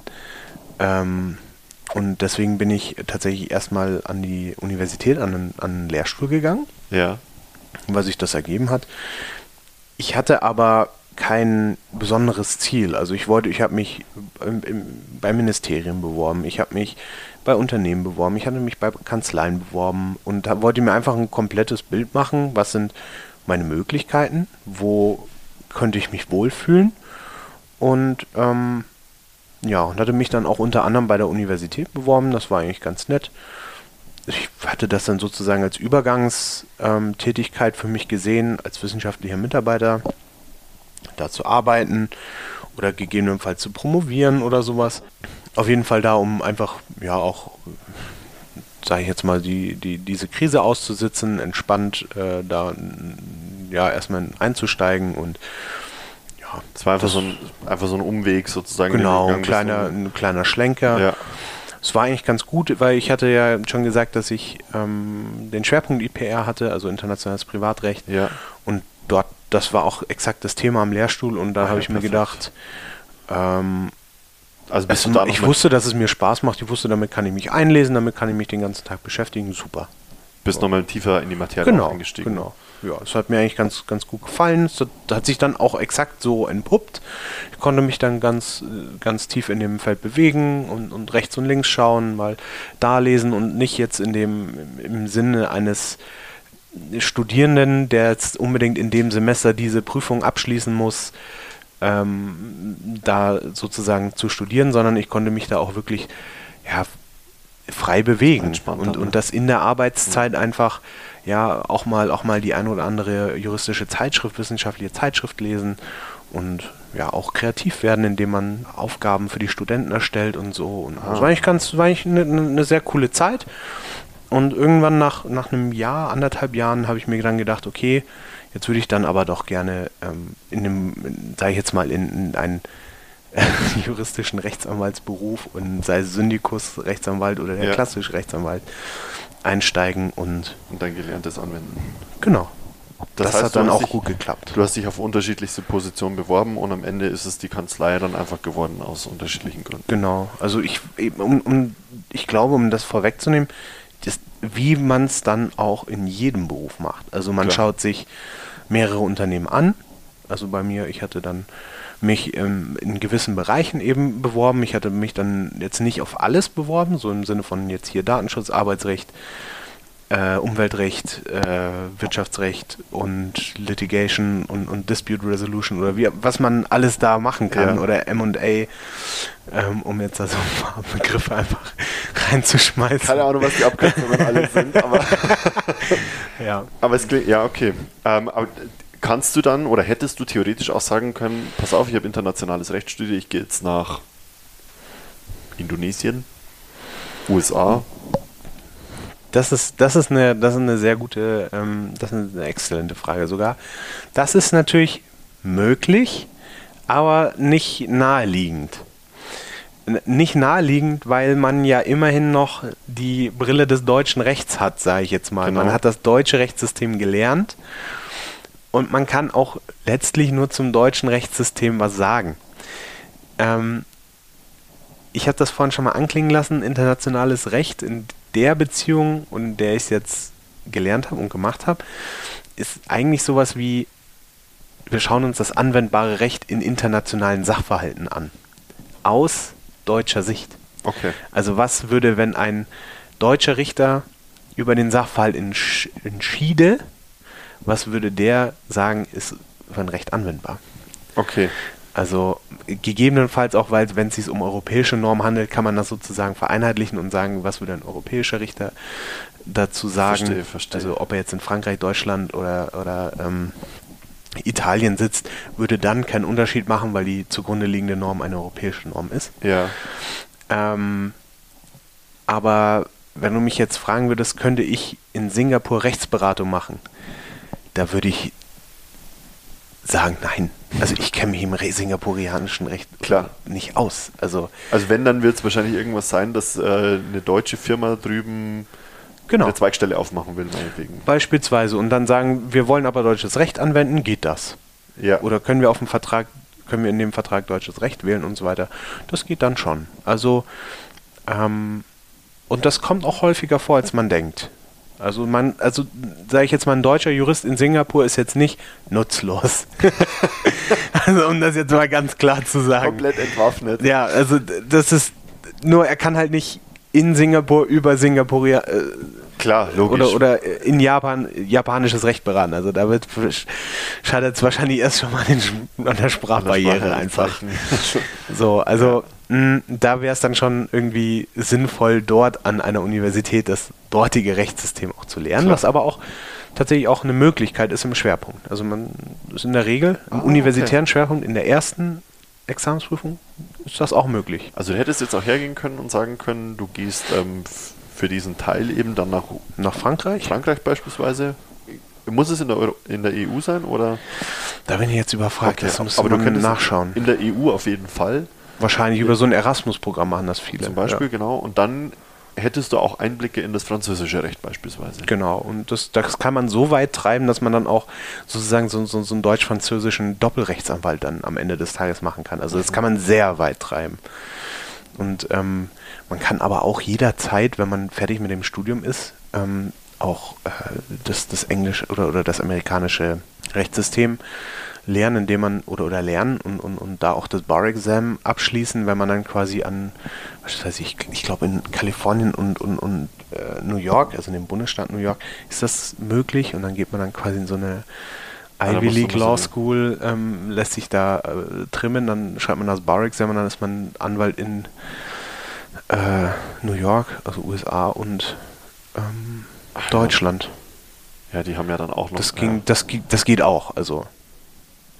Ja, die haben ja auch nochmal komplett anders Rechtssystem, du musst ja komplett neu einarbeiten.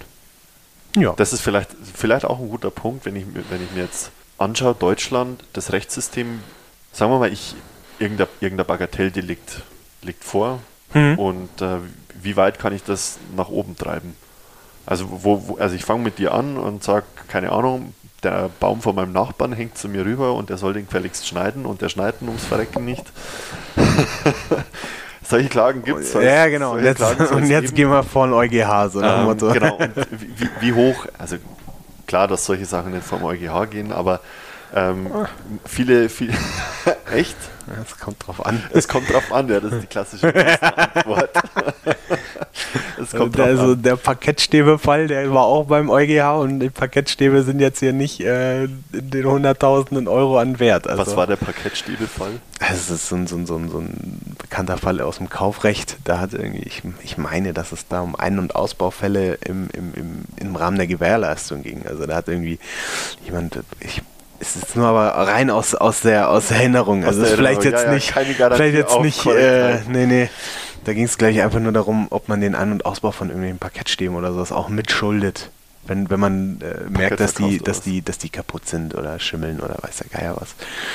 Dass man da also nicht alleine gelassen ist als Verbraucher, sondern dass man da auch ähm, die Ein- und Ausbaukosten bekommt.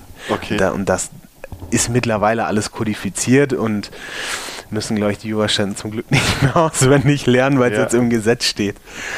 Ähm, Okay, weil es den Prä Präzedenzfall gegeben hat. Genau, und dann hat der EuGH gesagt, ja, ja, jetzt ist mit Ein- und Ausbau. Okay.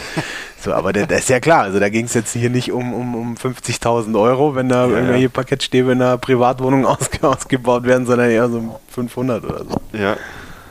Ja, und wenn man sich mal anschaut, was in der EU alles geregelt wird, äh, wie die Bananen gekrümmt sein müssen und wie lange Gurke maximal bei der, beim Import sein darf, gut, dann ist es auch nicht ganz abwegig, dass solche Fälle beim EuGH landen.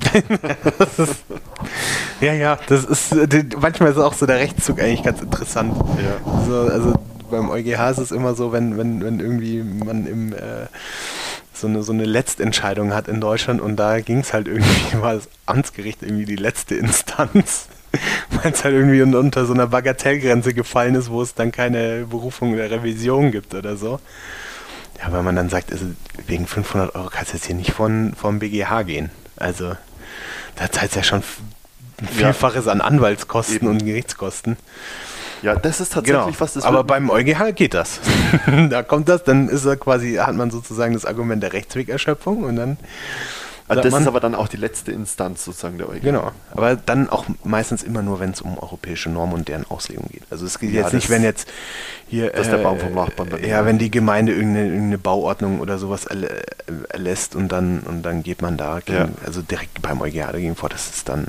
Nee, nee, also das sind dann schon so, ja, so, so Verbraucherrechte Normen, die da auf, auf europäischen Richtlinien und Okay. Verordnungen... ja, Aber wenn ich jetzt, sagen wir mal, bei so einer Bagatelle, da, ist ja der Vorgang dann sozusagen so, ich verklag dich jetzt, dann gehe ich, wo gehe ich überhaupt hin? Zu einem Anwalt, nicht zur Polizei. Mm, Da, also da gibt es jetzt äh, ganz viele Möglichkeiten bei so Bagatellen. Also das vielleicht das bekannteste wäre wär das jetzt, wäre das Mahnverfahren. Das kann jeder Bürger selber machen. Dafür braucht man in der Regel keinen Anwalt. Das kann man eigentlich auch selber ausfüllen. Ja. Und damit kann man sozusagen eine Forderung rechtshängig machen, so nennt sich das. Bei Gericht einreichen, dann wird sie anhängig und bei der Zustellung wird sie dann rechtshängig. Was, was heißt das genau? Das Mahnverfahren ist eigentlich nur so ein vorgelagertes Verfahren, um so, so, so unstreitige Forderungen aus dem Weg zu räumen. Äh, wenn, wenn jetzt beispielsweise äh, eine Geldforderung offen ist, dann ermöglicht das Mahnverfahren möglichst schnell zu einem Titel zu kommen. So, wenn man sich da jetzt nicht dagegen wehrt. So, also man sagt, du schuldest mir. Ja, das ist, das ist ganz klar. das ist, äh, das ist Was super. das ist was ganz, vielleicht an super, Beispiel, super. Das ist, das ist super kompliziert. Ähm, aber eigentlich in der Praxis relativ, relativ cool. Ähm, wenn, wenn du dir jetzt von mir 50 Euro leist und Ja. gibst sie mir einfach nicht zurück. Ja. Und dann sage ich hier, ich fülle den, äh, ich, ich äh, füll den Mahnverfahrensbogen aus, sage hier, äh, Max sitzt mir hier äh, gegenüber, hat mir hier die 50 Euro nicht äh, geliehen und hier schreibe ich Adresse, Wohnort, ähm, was Hat sie dir nicht er mir- zurückgegeben? Genau, hat sie mir nicht zurückgegeben, Ja. schuldet mir 50 Euro und schwupp geht's ans Gericht. Okay. Kann ich einfach im Gerichtspostkasten einwerfen. Ähm, also als Normalperson, ich glaube als Anwalt muss man mittlerweile das äh, elektronische Postfach benutzen. ähm, genau, und dann kriegst du irgendwann, nachdem das maschinell bearbeitet wurde, in Bayern wäre es jetzt das Amtsgericht Coburg, wäre da zuständig, für ganz Bayern, Okay. Mhm. kriegst du dann die, kriegst dann so einen so so einen- so einen Mahnbescheid.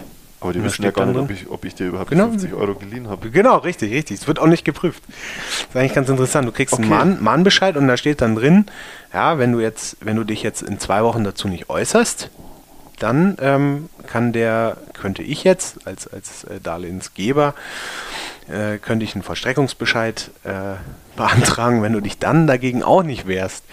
Ja, dann ist es wie, als wäre ich einmal komplett durchs Rechtssystem gelaufen, hätte eine vollkommen vollstreckbare Forderung, die auch nicht mehr angreifbar ist. Und hättest recht. Genau, und könnte einfach den Gerichtsvollzieher losschicken. Und der wird dann anfangen, bei dir daheim was zu pfänden. Und wenn ich jetzt, keine Ahnung, zwei Monate im Urlaub bin, Ja, das, äh, da, das, ist dann, das sind dann die Fälle, wo man dann zum Anwalt geht und sagt, ja, hm, wie sieht es denn aus? Gibt es da wieder Einsetzungen im vorigen Stand und so weiter und so fort. aber es gibt, also das sind dann aber keine Briefe, wo dann der Postbote vor der Haustür steht, hier zugestellt. ja, ja, doch, also doch, doch, doch, also das, ähm, das ist dann schon mit Einschreiben häufig gemacht. Doch, doch. Okay. Crazy. Das heißt, das ist sozusagen die unterste Instanz, wo ich mich selber sozusagen einmal drum kümmern kann. Genau, das ist so das Leichteste. Also da, da brauche ich, da brauche ich in dem Sinne keinen Anwalt.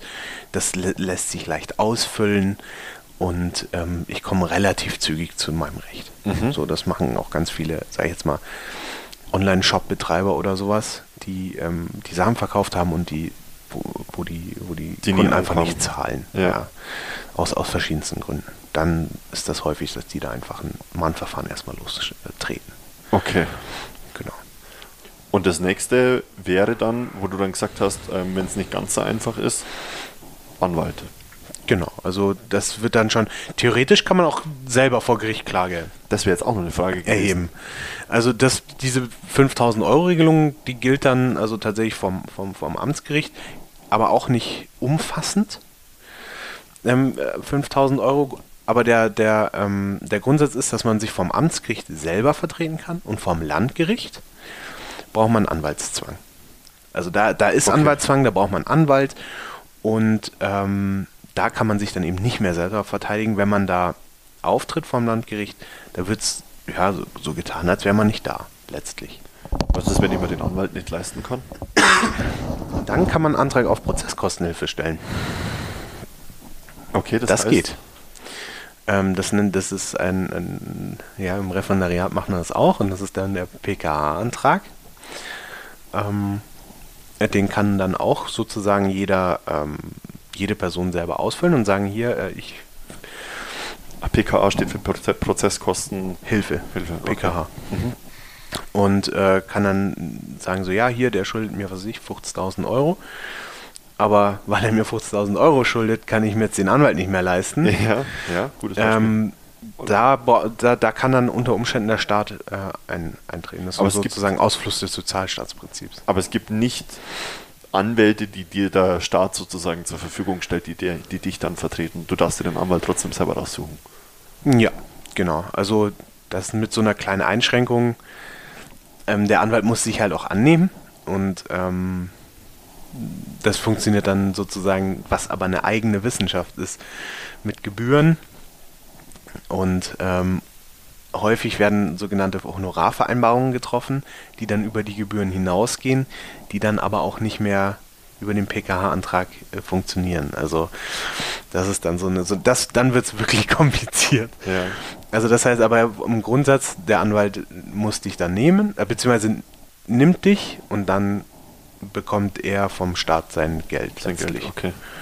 Genau. Was, was passiert, oder vielleicht nochmal ein bisschen ein anderes Beispiel, weil das auch eine Frage ist, die ich mir gestellt habe. Mhm. Sagen wir mal, ich ähm, bin vor dem Gericht, der eine klagt gegen den anderen und ich will den eigentlich gar nicht verklagen, ähm, aber er weigert sich, sage ich mal, mir meine 50.000 Euro, nimm das Beispiel vielleicht doch nochmal her, er weigert sich, mir die 50.000 Euro äh, zu geben. Ich kann mir den Anwalt trotzdem leisten.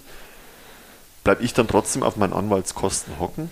Also Oder muss die da andere zahlen, der Verlierer des Prozesses sozusagen? genau, also das, es gibt im Prinzip zwei Schulen, was die Prozesskosten angehen.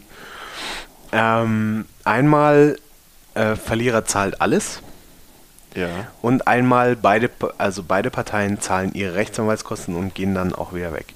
In Deutschland haben wir das Winner takes it all Prinzip. Also der, der Gewinner eines Rechtsstreits, der zahlt nicht die Rechtsanwaltskosten, der zahlt nicht die Gerichtskosten und äh, kriegt sein, ja, kriegt sein Recht sozusagen. Und der Verlierer, der steht dann halt ja schlecht da. Das heißt aber auch, wenn ich jemanden verklage, sagen wir mal, keine Ahnung, ich möchte, ich verklage irgendeinen deutschen Konzern, warum auch immer, und ich verliere das, Genau. dann muss ich die Rechtsanwaltskosten von dem Konzern und vom Gericht und so weiter und so fort bezahlen. Genau, also aber in, in dieser gesetzlichen Gebührenhöhe. Also das heißt, der, der, ähm, der Konzern kann sich jetzt nicht einen Anwalt nehmen und sagt, ja, ja, kriegst 20.000 Euro die Stunde, das passt. und dann äh, arbeitet der Anwalt da zwei Wochen. und, Und dann, bist- und äh, genau, und dann, und dann äh, darf die Privatperson das zahlen. Nee, nee. Das ist schon, das ist schon geregelt, also das, das ist schon, ähm, das geht dann nach den Gebühren und die richten sich dann nach dem Streitwert und äh, genau. Okay, aber das heißt für mich jetzt sozusagen, wenn ich nichts besitze, nichts habe, kann ich trotzdem äh, vor das Gericht gehen, wenn mir einer eine über die Rübe zieht. Genau, wenn, wenn, also im Grundsatz ja. Ja. Also am Ende wird dann so, so ein kleiner Sanity-Check gemacht, in dem man quasi sagt, man darf nicht mutwillig klagen. Ja. Ähm, das ist dann immer der Fall, wenn sozusagen so eine gewisse Aussicht auf Erfolg da ist. Also, also so diese mutwilligen Klagen möchte man einfach vermeiden. Da PKH, das, also man soll jetzt den Staat jetzt nicht für, für verrückte Sachen. Klar, weil die In Mittel natürlich begrenzt sind. Genau. Ja, Also das macht natürlich Sinn. Ja, aber im Wesentlichen, ja, genau, so, so, das ist eigentlich ganz, ganz eine, eine ganz tolle Instanz. Ähm. Gerichts, Gerichtsverfahren sind teuer. Eben. Und ähm, wenn man sozusagen anlassbezogen Sozialhilfe, sage ich jetzt mal, im weitesten Sinne bekommt, ist das ja ein, schon ein Luxus, den man vielleicht hat. Total. Weil du gerade sagst, ähm, sinnvolle Klagen und so weiter sollte man, wenn dann einführen. Warum, warum gibt es bei uns, also in Amerika gibt es ja, hört man immer wieder so ganz abgefahrene Gerichtsurteile, dass jemand seine Katze zum Trocknen in die Mikrowelle gesteckt hat und sich dann gewundert hat, dass die nicht mehr lebend rauskommt. Ja. Sowas ist ja in Deutschland gar nicht möglich. du schaust mich so fragend an, Oder? ne? oder? Kommt's gleich, es kommt drauf an, oder? nee, nee. Also wir, wir haben in, in, in Deutschland auch schon, auch schon echt verrückt dumme Klagen. Das muss man auch ganz klar so Ja? benennen. Ja, ja. Ähm, aber tatsächlich, Fun Fact, die, diese Katze mit Mikrowelle, das hat es nicht gegeben, auch in den USA. Ach, die also das ist, gegeben? nein, nein, Ah, das ist okay. nur so, ein- so ein hartnäckiger Mythos, der sich hält. Was es gegeben hat, ist diese ähm, Frau, die sich mit, am, am, ja, am McDonalds-Café verbrannt hat. Stimmt. Aber da ist auch die, Berichterst die deutsche Berichterstattung, naja, mehr als dürftig gewesen. Es hat sich dann eher so, ist hier in Deutschland eher so rübergekommen mit, die Frau hat sich so ein bisschen die Zunge verbrannt und hat drei Millionen Euro Dollar äh, Schadensersatz bekommen. Dem Ist natürlich nicht so gewesen. Die Frau, die hat sich, äh, ich habe mich tatsächlich mit dem Fall im, im Rahmen meines Studiums ein bisschen beschäftigt. Die Frau, die hat sich ungefähr ein Drittel ihres Körpers verbrannt, weil dieser ähm, Kaffee so super heiß war und die den im, äh, im Drive-In gekauft hat und sich dann den irgendwie über, über die Hose geschüttet hat. Alter. Naja, die hat sich ein Dritt, also die hatte richtig schwere Verbrennungen. Und ähm, Wie heiß kann bitte Wasser sein? ja, das war irgendwie so, so so- also und, und das war jetzt auch, auch McDonalds wurde da ähm, mehrfach darauf hingewiesen von so einer Hautklinik, dass sie doch bitte diesen Kaffee 5 Grad kühler brühen, weil dann irgendwie so 70 Prozent der Verbrennungen irgendwie weg wären oder, oder nicht, gar nicht erst äh, zustande kämen. Und McDonalds hat sich halt ha- beharrlich geweigert, ihre Maschinen da umzustellen und irgendwann ist halt bei Fucking dieser why? Frau, bei, Wieso ja, bei dieser Frau, die hat sich's geleistet in den USA. Dort ist es nämlich so, dass jeder seinen Anwalt zahlt, egal ob er gewinnt oder verliert. Die hat sich's halt geleistet und hat halt ähm, da diesen Gerichtsprozess durchgezogen und dann hat sie so einen genannten Strafschaden zugesprochen bekommen, den es in Deutschland nicht gibt.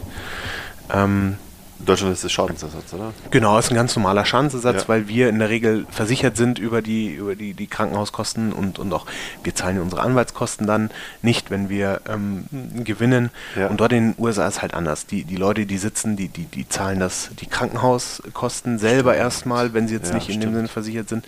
Die zahlen den Anwalt selber. Dementsprechend müssen auch dann die Schadensersatzansprüche entsprechend hoch sein. Also Klar.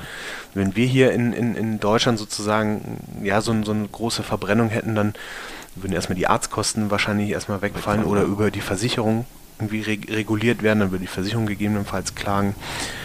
Ähm, Aber aber leisten, genau, und aber, aber was, was bei uns bleibt, ist letztlich der, der, der, das Schmerzensgeld Ja. und das fällt natürlich dann deutlich geringer aus. Aber die Frage, die ich mir stelle, ist der McDonalds, also klar, der sollte seinen Kaffee einfach 5 Grad kälter machen, weil das merkst du auf der Zunge nicht, weil du ihn eh nicht trinken kannst, wenn der 95 Grad hat. Und- Wahrscheinlich. Und so weiter. Aber trotzdem verstehe ich nicht, die hat, die, es ist der, der Typ hat ihr den Kaffee ja nicht aus dem Fenster gegeben und hat ihr den Kaffee über die Bluse geschüttet, sondern hat er den in die Hand gegeben, der ist ihr wahrscheinlich ausgekommen und ähm, sie hat sich sie hat sich selber ja verbrannt. Ah, Das so exakt kann ich mich nicht mehr erinnern. Ich glaube, der, ich glaub, der Deckel war nicht oben richtig drauf gemacht. Ah. Das heißt, sie hat ihn dann zwischen die Beine getan, hat sie, glaube ich, gebremst und dann Okay. irgendwie sowas ist passiert. Und also es war schon Fall, es, es, also der Fall ist dann auch, wer, wer möchte, kann sich auch die im Nachgang die, die, die Be- Berichterstattung Ja, ich dazu denke auch, dass der durchlesen. ist. Ja, ja. Also der, der ist auch äh, tatsächlich, den findet man auch gut äh, in, in deutscher Sprache oder, oder in englischer Sprache berichtet. Ähm, d- diese drei Millionen Euro, das waren nur im erstinstanzlich, die sind auch dann nochmal gekürzt worden und die wurden dann auch noch durch Mitverschulden gekürzt. Also Okay. die ist am Ende nicht mit drei Millionen Euro rausgelaufen, sondern ich glaube 700.000 Dollar oder sowas. Und, aber davon ging halt schon mal 300.000 Dollar an Klinikkosten. weg. Ja, klar. Also insofern Aber das klingt für mich eher nach einer Klage, die in Deutschland auch möglich wäre. Genau, also sie, sie klingt erst, ist so, um, um, um vielleicht ein bisschen abzurunden, es klingt am Anfang so, erst war verrückt, der, was, der Kaffee ist so heiß, was, was soll das denn für ein Quatsch? Ähm, aber ich, ich kann dir eine, eine, eine, eine, klassische Klage aus den USA sagen, die, die tatsächlich ähm, versucht wurde, die nicht durchgegangen ist. Ich glaube, gegen, gegen Red Bull, gegen äh, den englischen, ich glaub, den englischen Spruch Gives You Wings. Da hat er gesagt, naja, ich habe jetzt überhaupt keine Flügel. So. Genau, Red also Bull das war dann, ähm, meine, ich, ich meine, dass das äh, dass das so eine, so eine verrückte Klage war. Aber die hat natürlich gar keinen Erfolg gehabt. Okay. also, also sie müssen, Red Bull muss in, in, Amerika jetzt nicht auf die, auf die Dosen schreiben, dass es eben keine Flügel in Wirklichkeit verleiht. Ja, genau. Also so nach dem Motto, gives you wings, not. not. Geil, okay, verstehe. Ich, ich finde es sau interessant. Es gibt so viele Sachen, die, die einfach für mich aus meinem, aus meinem Laienwissen einfach nicht hm. so ersichtlich sind. Ähm, es hat ja auch dieses, dieses Treffen gegeben von, von Angela Merkel und dem genau, dem jetzigen noch, oder also noch derzeit. Verfassungsrichter, äh, obersten Verfassungsrichter, ja. glaube ich, weil ich weiß Präsident des Verfassungsgerichts. Genau. Stefan Habert. Stefan Habert, genau, ja. richtig. Warum war das so ein großer Aufschrei? Ist das wegen der Gewaltenteilung mhm. oder? Also es hatte die waren Mittagessen, glaube ich. Gell? Also das, ähm, das hatte tatsächlich so, so, so ein bisschen Geschmäckle am Ende des Tages. Dass tatsächlich die Kanzlerin mit den, ähm, mit den Obersten der Judikative spricht, ist jetzt nicht unüblich. Das habe ich mir genau. auch gedacht. Also ja. das ist, da sind einfach so ein paar Umstände zusammengekommen, wo man gesagt hat, ach, jetzt ernsthaft. Mhm. So, also ich glaube, Anlass des Gesprächs war die Bundesnotbremse, also die, die Verschuldung ähm, des, der, des Haushalts, dass man die, glaube ich, angehoben hat. Ja. Aber es wurde dann auch über die ähm, Corona-Sache ähm, diskutiert. Also die, die, ah, wie ist denn diese Regelung? Nämlich, dass die äh, diese Freiheitsentziehung, diese, diese ähm, neue äh, das, Infek das Infektionsschutzgesetz, ah. dass die da ähm, einen relativ neuen Rechtsmechanismus drin ähm, etabliert hatten. Da war das so ein Randthema. Und da das Gespräch nicht öffentlich war, sondern unter Ausschluss der Öffentlichkeit stattgefunden hat, war das ein hochsensibles Thema, weil auch ähm, sämtliche Verfassungsbeschwerden gegen diese äh, gegen dieses Bundesinfektionsschutzgesetz in, in dieser ähm, Corona-Sache nicht so optimal ist, wenn man das hinter verschlossener Tür bespricht, wenn da darüber Verfahren anhängig sind, ja. auch an der Kammer von Herrn Habert. So, das okay. ist, das war halt für die, für die deutsche Öffentlichkeit eher so ein, hm, was so Geschmäckle. hat. Ja. Genau, vor allem war ähm, oder ist, ich bin mir nicht sicher, der Herr Habert in der CDU auch gewesen. Stimmt, ja, stimmt, Und, er war CDU-Mitglied. Ja, das sind einfach so ein paar Umstände zusammengekommen, die nicht, die nicht glücklich sind. Ja. Und Aber eigentlich ist so ein Mittagessen zwischen Bundeskanzlerin und obersten Verfassungsrichter okay. Ja, in der, also in der Regel, ja. Wieso, okay. wieso sollen die sich nicht austauschen dürfen? Das wäre okay. ein bisschen komisch. Also es ging, es war Gewaltentrennung ja, aber nicht Gewaltenisolation. Genau, die dürfen, sollen ja miteinander reden. Ja. ja. Aber ihre Unabhängigkeit einfach wahren und äh, das ist ja dann immer genau. sehr, sehr, sehr persönlich. Aber das heißt, es war einfach deshalb, weil es so ein extrem sensibles Thema war ähm, und die hinter ja, verschlossener Tür da ihr Mittagessen abgehalten haben. Ja, und darüber geredet haben. Also man, so, wusste, dass, man wusste, dass das irgendwo Tagesordnungspunkt war, so, aber man wusste nicht, was sie geredet haben. Und man muss ja auch ganz klar sagen, das sind irgendwie die, die, die heftigsten Freiheitseinschränkungen der, der Nachkriegszeit, die, die wir jetzt hinter uns haben, beziehungsweise durchgemacht haben oder auch noch äh, teilweise, teilweise in Kraft ja. sind. Insofern ähm, gab es da einfach ein sehr großes öffentliches Interesse daran, da mitzubekommen, was sagt denn was das Bundesverfassungsgericht, weil sie es bis dato ja nicht geäußert hatte. Okay. Insofern, also es sind einfach so ein paar Umstände zusammengekommen, die in, in, in Summe, also für sich genommen wahrscheinlich alle nicht wesentlich schlimm sind. Also es ist nicht schlimm, wenn der ähm, Präsident des Verfassungsgerichts einer Partei angehört. Ja. Es ist nicht schlimm, wenn er mit der Kanzlerin ist. Es ist auch nicht schlimm, wenn die das irgendwann auch mal ein Thema der Tagesordnung ist. Aber wenn das halt so alles so ein bisschen zusammenkommt, dann ist das ein bisschen unang das un un ja, unglücklich ja, einfach. Unglückliche Umstände. Das kann man natürlich jetzt bewerten, wie man möchte. Man könnte natürlich sagen, ja, die haben jetzt hier bestimmt äh, gemauschelt und so weiter ja. und so fort. Man, aber man, man weiß es auch nicht. Das muss man auch ganz klar so benennen. Ja, ja, klar. Und äh, ich gerade als, ja, ich kann mir gut vorstellen, gerade als Verfassungsrichter sollte ich es vielleicht besser wissen, aber gut, am Ende des Tages sind es halt Menschen. ja, es sind, sind einfach hochsensible Themen und man Ja. kann sich da, glaube ich, in Zukunft einfach nur wünschen, dass man da ein bisschen transparenter und ein bisschen ja, gelernt wird. sensibler umgeht. Aber ich glaube jetzt nicht, dass, ähm, das ist aber das rein subjektiv, ich glaube jetzt nicht, dass da großartig was, was äh, Ja, das, das kann ich noch ist. aber deshalb aber das können wir alle nicht, be nicht, be nicht beantworten, das ist ja auch gerade der Kritikpunkt. Aber Genau. genau. Deshalb frage ich, ob, ob äh, aufgrund dieser Gewaltenteilung die eigentlich sich sonst in, gar nicht treffen dürfen, also so gar nicht treffen Mhm. dürfen und irgendwie ähm, Mittagessen oder sowas, aber dann dürften die ja auch nicht miteinander telefonieren. Ja, ja. Also man muss ja auch ganz fairerweise sagen, es wird ja immer so getan, als wäre der Bundeskanzler hier das Legislativorgan. Ist es nicht. Er ist, er ist das Exekutivorgan. Er ist nur als Abgeordneter Teil der Legislative. In Deutschland macht der Bundestag und der Bundesrat die Gesetze und nicht der Kanzler. Das ist ganz klar. Und insofern, klar, der, der Kanzler hat sehr viel Einfluss, sehr viel Macht. Ja, Ja, aber ähm, die Frage ist, äh, am Ende des Tages sind wir in der Demokratie. Und Genau. wenn ansonsten würde der, der Kanzler nicht der Kanzler sein, sondern der Kaiser. ja, wahrscheinlich. Und Ja, okay. Ähm, Klassikerfrage.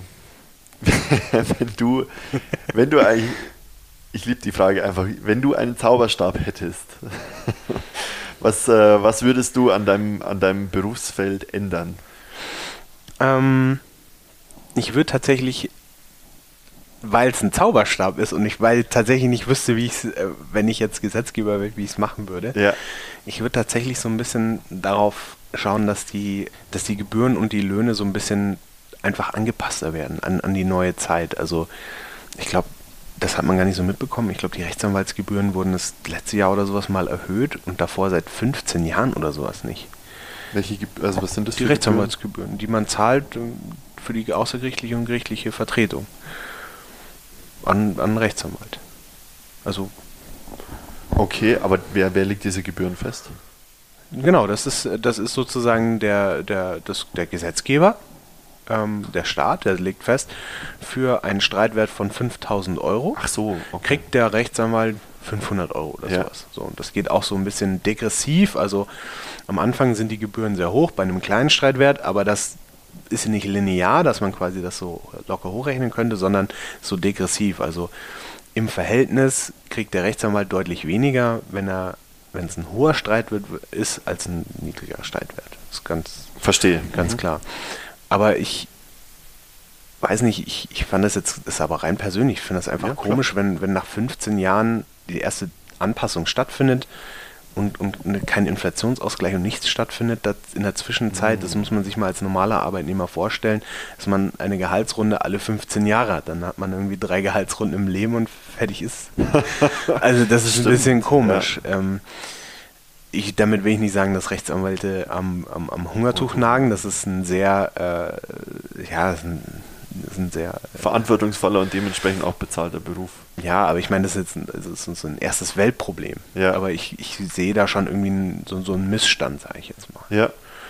Und das wäre Ansonsten- dein, das wär dein Zauberstabwunsch. Das wäre wär mein, das wär mein Zauberstabwunsch, dass man da Okay. irgendwie eine, eine, eine sinnvolle Regel findet, dass man quasi zum einen die Bürgerinnen und Bürger nicht, nicht überbelastet, aber dass man auch eine gute ähm, Regelung findet, dass, dass, Dass es äh, da eine, eine, fair ist, ne? eine faire Geschichte stattfindet. Und Ja. ich meine, vielleicht macht es auch deswegen so ein bisschen die Justiz derzeit auch ein bisschen unattraktiver, weil auch die Gehälter einfach nicht an, nicht ordentlich angepasst werden im Vergleich. ja.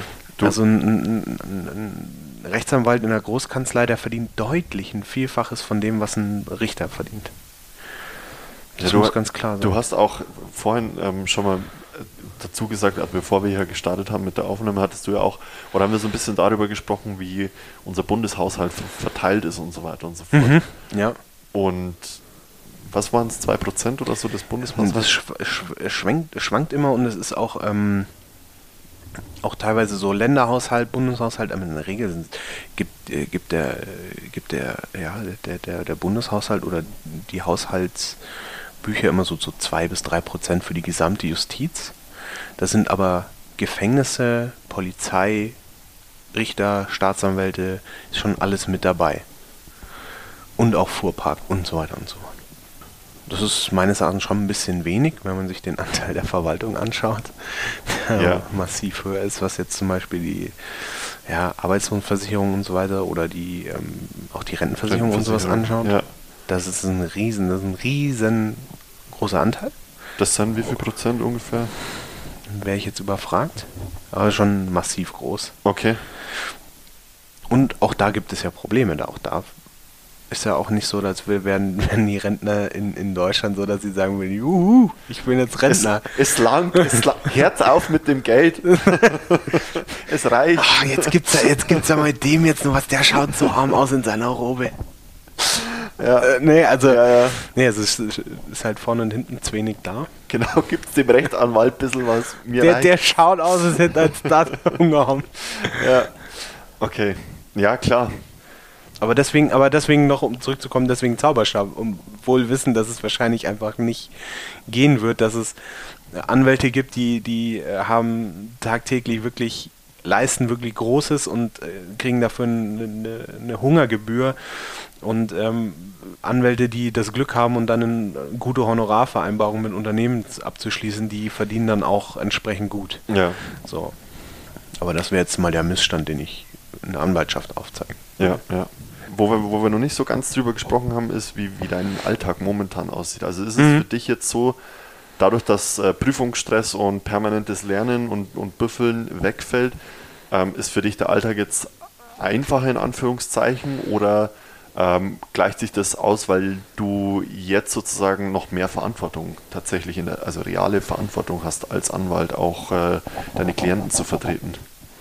Also, das, für mich war dieses konstant schlechte Gewissen, ich könnte jetzt noch mehr tun. Und ähm, aber irgendwo bin ich im, im, im Lernniveau einfach an einem Punkt angekommen, wo es nicht mehr geht. Und der ist vielleicht jetzt nicht bei zwölf Stunden am Tag, Ja, sondern der ist vielleicht mal auch bei vier Stunden am Tag, dass man sagt, okay, da kann ich jetzt einfach nicht mehr meinen Kopf reinschaffen. Mhm. Für mich war das deutlich schlimmer auszuhalten. okay. als die, den Stress in der Arbeit zu sagen, okay, bis morgen muss da noch was ähm, auf den Tisch oder sowas. Wobei ich jetzt auch sagen muss, dass das eigentlich bei mir bisher noch nicht äh, vorgekommen ist, dass ich so einen schlimmen Druck hatte. Mm, liegt wahrscheinlich auch immer so an, an, an- an der Persönlichkeit. Ich bin jemand, der versucht, möglichst alles schnell wegzuschaffen und nicht versucht, Fristen auszureizen Ja. ähm, sodass ich am Ende hinten raus nicht so viel Druck habe ähm, und eher noch mit Puffern arbeiten kann, aber ähm, na, vielleicht ändert sich das auch, ähm, Ja, wenn es mehr Arbeitsanfall und so weiter gibt. Wobei das ja Dinge sind, die können ja in jedem Projekt sein. Ja. Also es macht ja Sinn, Ja, ja. in jedem Projekt, also am Ende des Tages, so stelle ich mir zumindest vor, sind ja Verfahren, ähm, die du, die du hast oder, oder Gerichtsprozesse oder, oder Mhm. Anwaltsprozesse, die du, die du führst, sind ja nichts anderes in Anführungszeichen als ein Projekt in deinem Fachbereich sozusagen. Ja, genau, ist exakt. Genau, da macht es natürlich auch in, in, in Ingenieursprojekten macht es natürlich genauso viel Sinn, diesen Puffer mit einzuplanen, Mhm. weil du ja ein, eine Deadline hast. Genau. Ja, ja, und und häufig kann man auch bei Gericht auch äh, selber Daten mit ähm, verhandeln. Insofern sagen, ja, da habe ich jetzt keine Zeit, bitte nochmal eine Woche später oder sowas schauen, ob, ob wir da einen Termin zusammenbekommen. Aber ähm, ja, also der, um, um sozusagen der Stress ist einfach sozusagen von der Art her für mich persönlich hat sich verschoben. Ja. Ich kann mir auch vorstellen, dass es andere Leute gibt, die, die nicht so, sag ich jetzt mal, stressresistent sind und sagen, also wenn er jetzt bis morgen was fertig ist, dann, dann kann man sich auch mal länger hinsetzen und noch was machen. Ja. So, und dann muss man gegebenenfalls effektiver arbeiten.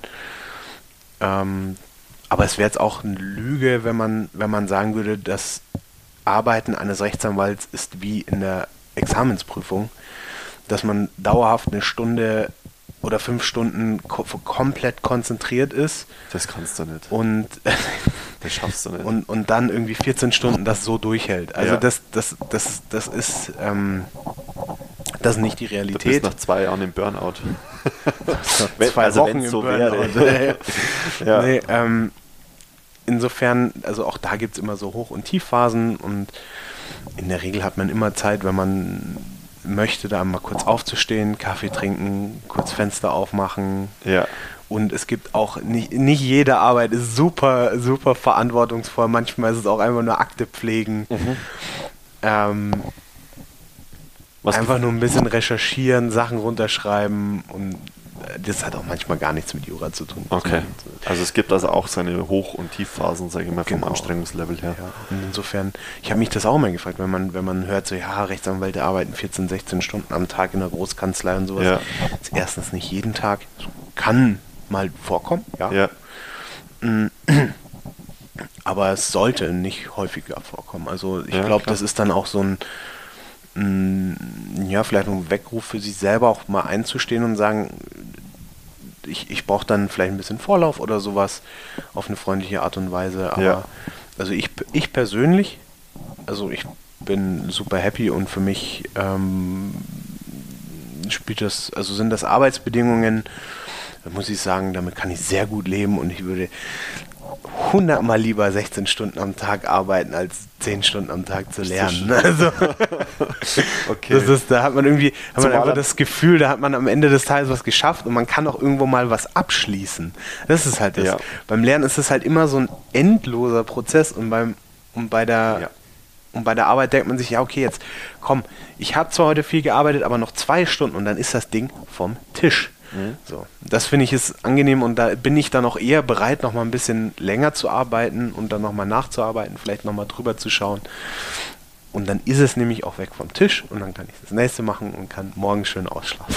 Zumal man natürlich auch dazu sagen muss, am Ende des Monats steht natürlich eine andere Zahl auf dem, auf dem Gehaltszettel oder auf ja, dem wenn Konto. wenn man Glück hat. ja, wenn man, ja, nee, aber also, ist, wie, ich, wie ich vorhin angedeutet habe, also wenn man tatsächlich so. nur in dem, äh, in dem Gebührensystem ist und dann entsprechend nur geringere Streitwerte hat, dann verdient man auch als Anwalt nicht gut. Das muss man ganz klar so sagen. Okay. Es ist wie ein, ja, wie ein Selbstständiger, also ist ja ein freier Beruf. Ja, Und es ist wahrscheinlich wie ein Arzt, der gefühlt kein Patienten hat. nur keine Patienten hat und nur Schnupfen behandelt, der wird wahrscheinlich auch nicht so viel Ja, verdienen. stimmt. Ja, ist ein guter Vergleich. Aber trotzdem, ähm, also so der Grundgedanke, lieber arbeiten als zu studieren, einfach, du hast dann einen ganz anderen Tagesablauf, das äh, kann ich zu 100% nachempfinden. Es geht mir eins zu Ja. eins genauso.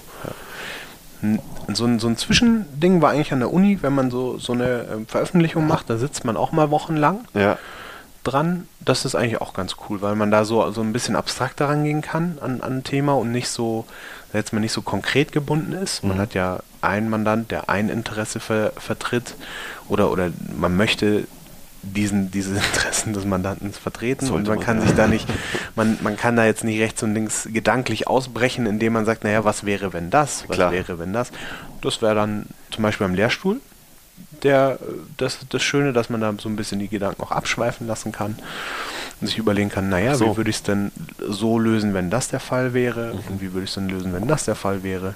und da kriegst du so ein erstes Feeling, wie Genau. es im Berufsleben sozusagen aussehen könnte. Genau, also es wäre sozusagen als Übergang auch vielleicht vom, vom, vom Studierendendasein zum, zum richtigen Berufsleben. Okay.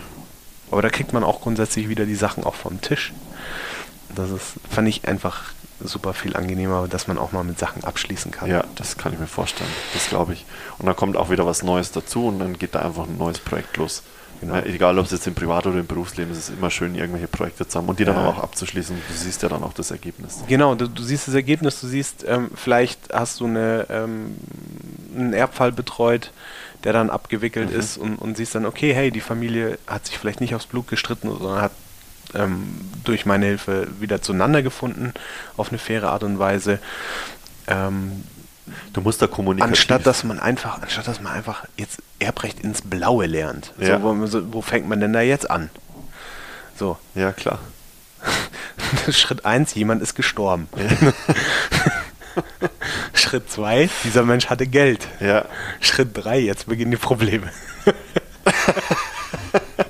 leider ist es, es ist leider viel zu oft so, es ist leider viel zu häufig so. Aber dann, ich glaube, gerade bei solchen Dingen oder auch bei, es gibt ja auch Scheidungsanwälte und so weiter, ich glaube, da musst du kommunikativ, also musst ja kommunikativ grundsätzlich schon mal sehr gut sein und dich halt klar und deutlich ausdrücken können als Anwalt, kann ich Ja. mir vorstellen.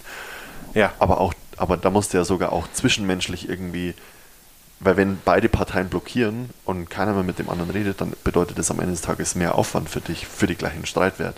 Mhm. Und dann ist es ja in, im Interesse des Anwalts zu sagen, also kommunikativ so fähig zu sein, ähm, mit beiden Parteien gut sprechen zu können.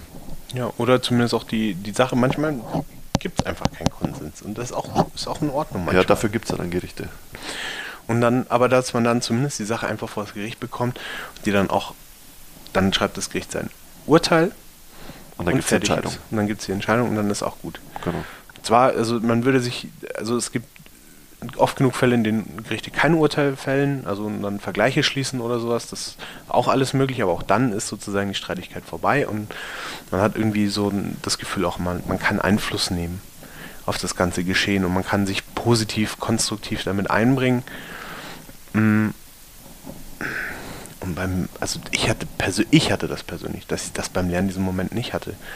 Und vielleicht Klar. als, als, als Tipp für ähm, Studenten, die auch mit diesem ab, super abstrakten Gesetz Probleme haben und, und sich denken, ach, ich, ich krieg mich da nicht motiviert, äh, diese abstrakten Sachen einfach so runter zu, zu, zu- brettern, runter zu lesen, runter zu lernen. Ähm, da hilft es wirklich als Werkstudent, als Nebenjob irgendwo in einer, in einer Kanzlei, in einem Unternehmen, irgendwo einfach hands-on Jura zu sehen. Dass man wirklich sieht, okay, da hat jetzt ein, eine Person ein Problem und dieses Problem kann ich lösen. Ja, Oder dieses Problem helfe ich ihm zu lösen. mit den Tools, die du bereits besitzt. Genau. Mit, und, und das hat mich sehr, sehr motiviert, es, ähm, die Examina auch durchzuziehen und durch diese schwere Zeit letztlich. Weil die Examensvorbereitung, das ist, das kann man ganz klar sagen, ist ein Knochending. Und ich hätte, hätte ich das im, im Vorhinein gewusst, hätte ich es wahrscheinlich nicht studiert. Da hat mir die, die Unkenntnis äh, Hat dir geholfen. geholfen, ja. Okay, also den Podcast vielleicht lieber nicht anhören, wenn du Jura studieren willst. Zu spät. ähm, okay, jetzt wollte ich dich gerade noch irgendwas fragen, ich habe es aber vergessen. Ja, ich kann auch dran, dran anknüpfen und äh, ein, ein, ein, ja, so, so ein Klischee ausräumen, sage ich jetzt mal. Gerne. Als, als Jurist lernt man nicht das Gesetz auswendig. Genau darauf wollte ich hinaus. Richtig, perfekt. Danke, Danke sehr guter Übergang. Da lernt man nicht das Gesetz auswendig. Das Gesetz, man darf das Gesetz mit in die Prüfung nehmen. Es geht darum, das abstrakte Gesetz auf den konkreten Fall zu übertragen.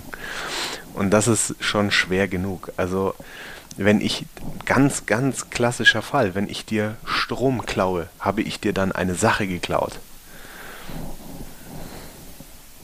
Das ist, das, ist die, Ja. das ist die Frage, die der Jurist beantworten muss. Ist Strom eine Sache im Sinne des Diebstahls zum Beispiel? Ich kann es auslösen, nein, und deswegen gibt es dafür einen extra Paragraphen. Aber Ernsthaft? ja. Aber alles sowas. Oder, oder wenn ich deinen Kopf gegen eine Wand haue, ist das Wand ein gefährliches Werkzeug. Ja, Ist die Wand ein gefährliches Werkzeug? Weil dann wäre man in einer anderen Situation, in einer anderen Strafbarkeit, in einem anderen Strafbarkeitsrahmen. Alles sowas. Also es Okay. geht da nicht darum, dass man weiß, ähm, was die Körperverletzung im Gesetz sagt, sondern es geht darum, dass man sozusagen die Merkmale im Gesetz auf den konkreten Fall anwenden kann. Das ist schon schwer genug. okay, verstehe. Ich habe es mir eher so vorgestellt, dass, es, äh, dass du den, den Rechenweg, also wenn ich es mit der Mathematik Mhm. vergleiche, den Rechenweg zur Verfügung stelle, um, um Genau. ein Ergebnis zu erreichen. Genau, aber das ist auch, so- das ist auch so der Fall. Nur ähm, du kriegst halt die Formeln, von denen du ausgehst, kriegst du in der Formelsammlung ist gleich Gesetz, kriegst Ja, du halt bereitgestellt. Aber den, den Weg, dass du quasi in die Formel die konkreten Sachen einsetzen musst, also in dem Fall der, den, den äh, Sachverhalt, der dahinter liegt und dann dich auch nicht verrechnen darfst, sondern Mhm. die ganzen einzelnen Schritte bis zur Rechtsfindung äh, aus, also durchdeklinieren musst, ähm, das ist in der Tat so. Das ist dann auch wieder mit Mathe vergleichbar. Letztlich ist auch jedes Gesetz so ein kleiner Algorithmus. Ähm, nämlich, du hast eine, ein, eine Wenn-Teil und einen Dann-Teil. Der Dann-Teil ist die Rechtsfolge und der Wenn-Teil sind die Tatbestandsvoraussetzungen. Also wenn ein Mensch einen anderen Mensch tötet, dann. So, das Mhm. ist ein kleiner Algorithmus letztlich. Dann Erbrecht. dann Erbrecht.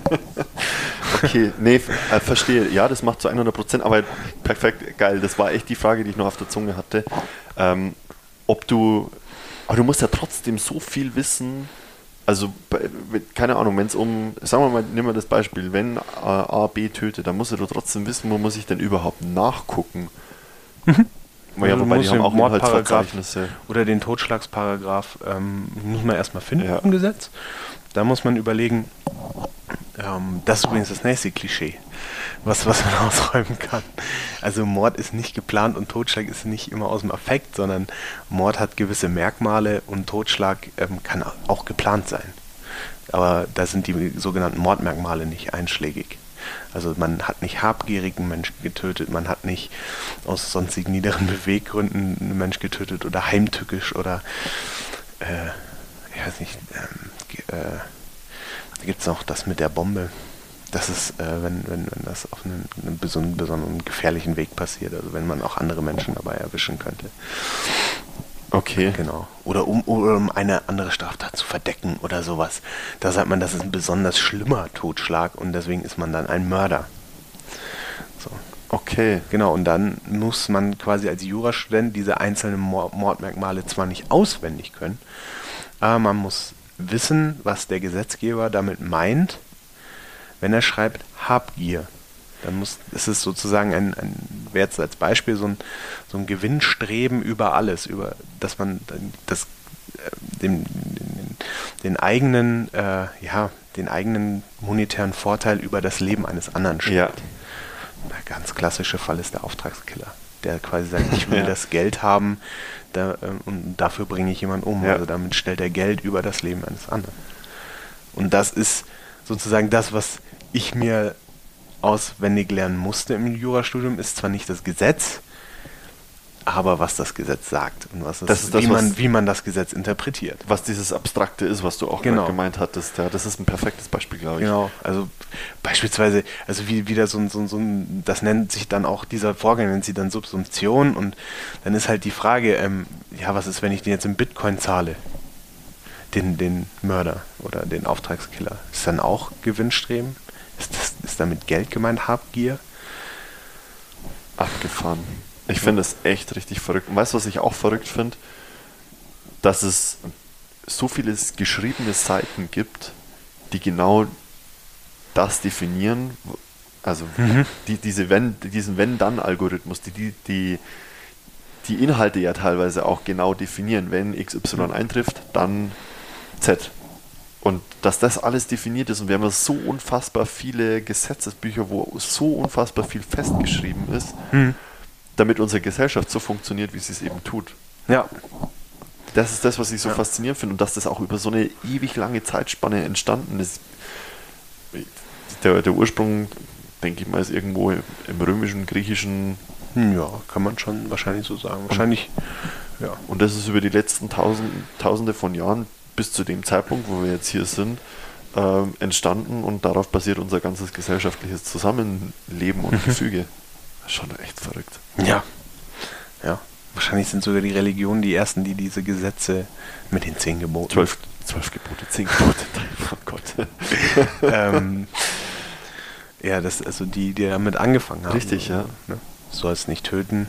Das ist zwar noch ein bisschen eine andere Formulierung, als wenn du tötest dann. Ja. Aber Am, am, ja, am Ende so, ja, waren eher Richtlinien, aber daraus ist genau das entstanden, wo wir heute sind. Ja. So, Max, jetzt wäre das eigentlich schon ein wunderschönes Schlusswort, aber ich habe noch ein Thema, das ich mit dir besprechen möchte. Und zwar geht es um die Krisensicherheit deines Berufsstandes und auch so ein bisschen um die Zukunft, wie es sozusagen langfristig weitergeht. Deshalb allererste Frage ähm, für, die, für den Zukunftsbereich sozusagen der, der Juristerei.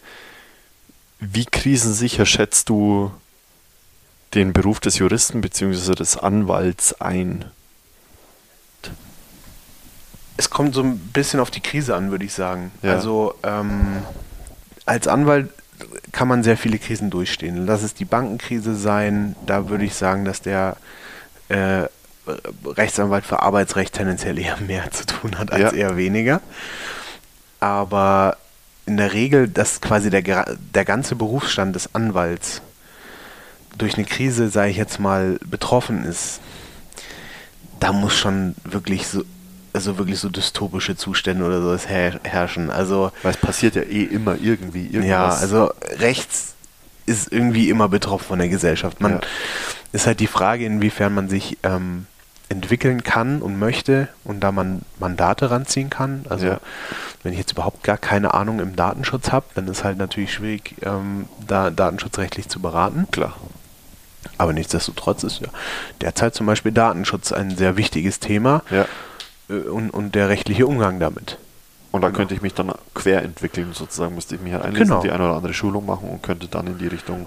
Beispielsweise, ja, richtig. Okay. Man könnte zum Beispiel eine Fortbildung als Datenschutzbeauftragter machen und dann, Weil, weil ja der, der Rechenweg ähm, oder dieser Algorithmus ja immer gleich funktioniert. Dieses abstrakt, abstrakte Denken funktioniert genau, auch. also die Arbeitsweise ist als äh, Jurist immer relativ ähnlich. ja, Die Arbeitsweise. Natürlich die, die Kenntnisse der Rechtsprechung, der, der gesetzlichen Interpretation und so weiter, die muss man sich natürlich dann fürs jeweilige Rechtsgebiet drauf schaffen. ja. Ähm, aber die Arbeitsweise ist überall dieselbe letztlich. Okay, das ist natürlich schon mal geil. Das macht natürlich auch Sinn, dass du sagst, okay, in dem Bereich werde ich nicht mehr gebraucht, in Anführungszeichen, oder werden einfach nicht mehr so viele Anwälte gebraucht, dann Oder- entwickle ich mich in eine andere Richtung. Oder es interessiert mich nicht mehr. Oder manchmal hat man, mehr, manchmal hat man ja den Impuls, sich, sich beruflich zu verändern, dass man quasi sagt, so, ja, also Fachanwalt für, für Erbrecht interessiert mich einfach nicht mehr, wenn Leute sterben oder Ja. wie auch immer. Ich möchte jetzt mich äh, zum Beispiel äh, mit Legal Tax auseinandersetzen. So. Mit, mit was genau? Legal? Legal Tax, also das ist sowas, die, die neue Form von, von, von äh, Technologie mit, mit, ähm, mit Rechtsdienstleistung verknüpft. Also vi- viele Leute kennen das unter, unter flightride.de oder, ähm, oder weniger Miete oder sowas, dass man quasi oder, oder dass man sein, ähm, dass man äh, sein, sein Blitzerbescheid einfach irgendwo einschickt. Ah. Der wird dann geprüft und ähm, also in Anführungsstrichen automatisch geprüft. Und dann ähm, bekommt man das Ergebnis von wegen, ja, hier könnte man dagegen vorgehen oder hier nicht. Zum Beispiel. Also es gibt ganz viele Formen von Legal Tech. Das ist sozusagen da, wohin sich die Rechtsdienstleistung hinbewegt. Ach, Legal Tech wie Technology. Ja, genau, richtig. Okay, ich war gerade bei Tax, weil du Tax Ach so. gesagt hast und dann wusste ich nicht, ob du die Steuer meinst Ah, ja. oder den Hashtag oder was auch immer. Okay, Legal Technologies. Ja, wie, wie sieht es wie sieht's da insgesamt zukunftstechnisch aus? Das ist natürlich auch was, was meine, meine Freundin, die hat, ähm, da machen sich ja teilweise Seiten auch komplett selbstständig. Meine Freundin hat, äh, ist irgendwann mal nach den USA geflogen und ihr Flug hatte zig ewig viel Verspätung und ähm, dann haben sie ihr sozusagen einfach die Kohle beschafft, Genau. ohne dass sie was davon wusste. Haben, glaube ich, sogar einen Teil dann einbehalten. Oder, nee, sie haben sie, glaube ich, gefragt, ob sie das machen möchte. Sie könnte so und so viel Kohle bekommen, Mhm. kostet ihr nichts, sie müsste so und so viel abgeben. Nach ein paar Jahren war das sogar. Und dann hat sie gesagt, ja, macht's einmal. Und am Ende des Tages ist dann, hat sie ein paar hundert Euro von ihrem Flug zurückbekommen. Ja. Also ja genau, also das sind diese, das ist da, wo ich jetzt, also wo sich einfach die, wo sich einfach der Rechtsmarkt auch in gewisser Form äh, hinbewegt, Ja. wo, wo sich auch ähm, regulatorisch was getan hat, wo der Gesetzgeber ein bisschen nachgearbeitet hat, der BGH auch so ein bisschen schon Entscheidungen getroffen hat. Ähm, aber genau, also das ist so, das ist eigentlich ganz sozusagen das neue Feld, was, was so, was so die, die Startup-Mentalität ähm, Cool. auch ins, ins Recht reinbringt. Ja. ist Also es muss nicht verstaubt sein zwischen den Nee, ganzen über- über- Rechtsbüchern. überhaupt nicht. Also Cool. das ist ähm, super interessant. Was, Also- was geht insgesamt, also was sind insgesamt so die Zukunftstrends für den Legal-Bereich? Was kann man sich da, was, was, was, was gibt es da momentan für Startups und mit Ideen?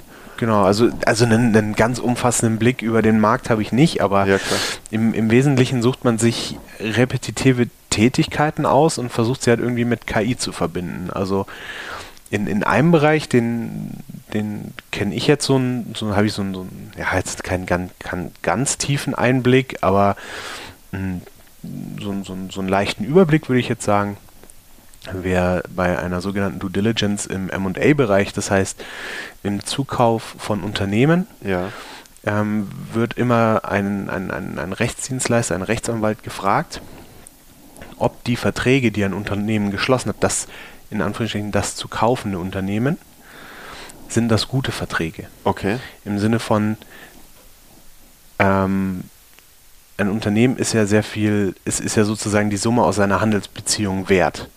Ich kaufe, wenn ich ein Unternehmen kaufe, mache ich einen Preis dran, weil das ein besonders profitables Unternehmen ist. Ja. Und da ist besonders wichtig, dass zum Beispiel lange Lieferbeziehungen oder sowas ähm, stattfinden können oder dass, dass Verträge besonders gut geschrieben sind, dass die besonders wasserdicht geschrieben sind. Ja. Ähm, und, und da macht man sozusagen so eine, so eine ähm, schauen sich Rechtsanwaltskanzleien diese Verträge an und bewerten die und sagen, dieser Vertrag ist eher risikoreich, der ist eher ähm, für den Vertragspartner geschrieben, Mhm. da, haben, da sehen wir ein Problem oder da sagen wir, das ist ein guter Vertrag, da sind, da, das sind besonders gute Konditionen für, also in rechtlicher Hinsicht, für, für das zu kaufende Unternehmen. Deswegen würden wir da sagen, hieraus würden wir einen höheren Unternehmenswert berechnen. Okay. So. Und, und dann derjenige, der das Unternehmen dann kaufen möchte, der kriegt dann sozusagen von uns diesen Report und kann darauf seine Kaufentscheidung dann ähm, aus, ähm, ja, also äh, ja, ein bisschen ausdifferenzierter betrachten. Und er weiß zumindest, welche Verträge er nochmal genauer anschauen sollte. Genau, oder wo man vielleicht auch nachverhandelt. Vertrag, ein ein Vertrag ist ja nichts oder muss nichts für die Ewigkeit sein, Ja. da kann man nachverhandeln, aber er kennt die Risiken.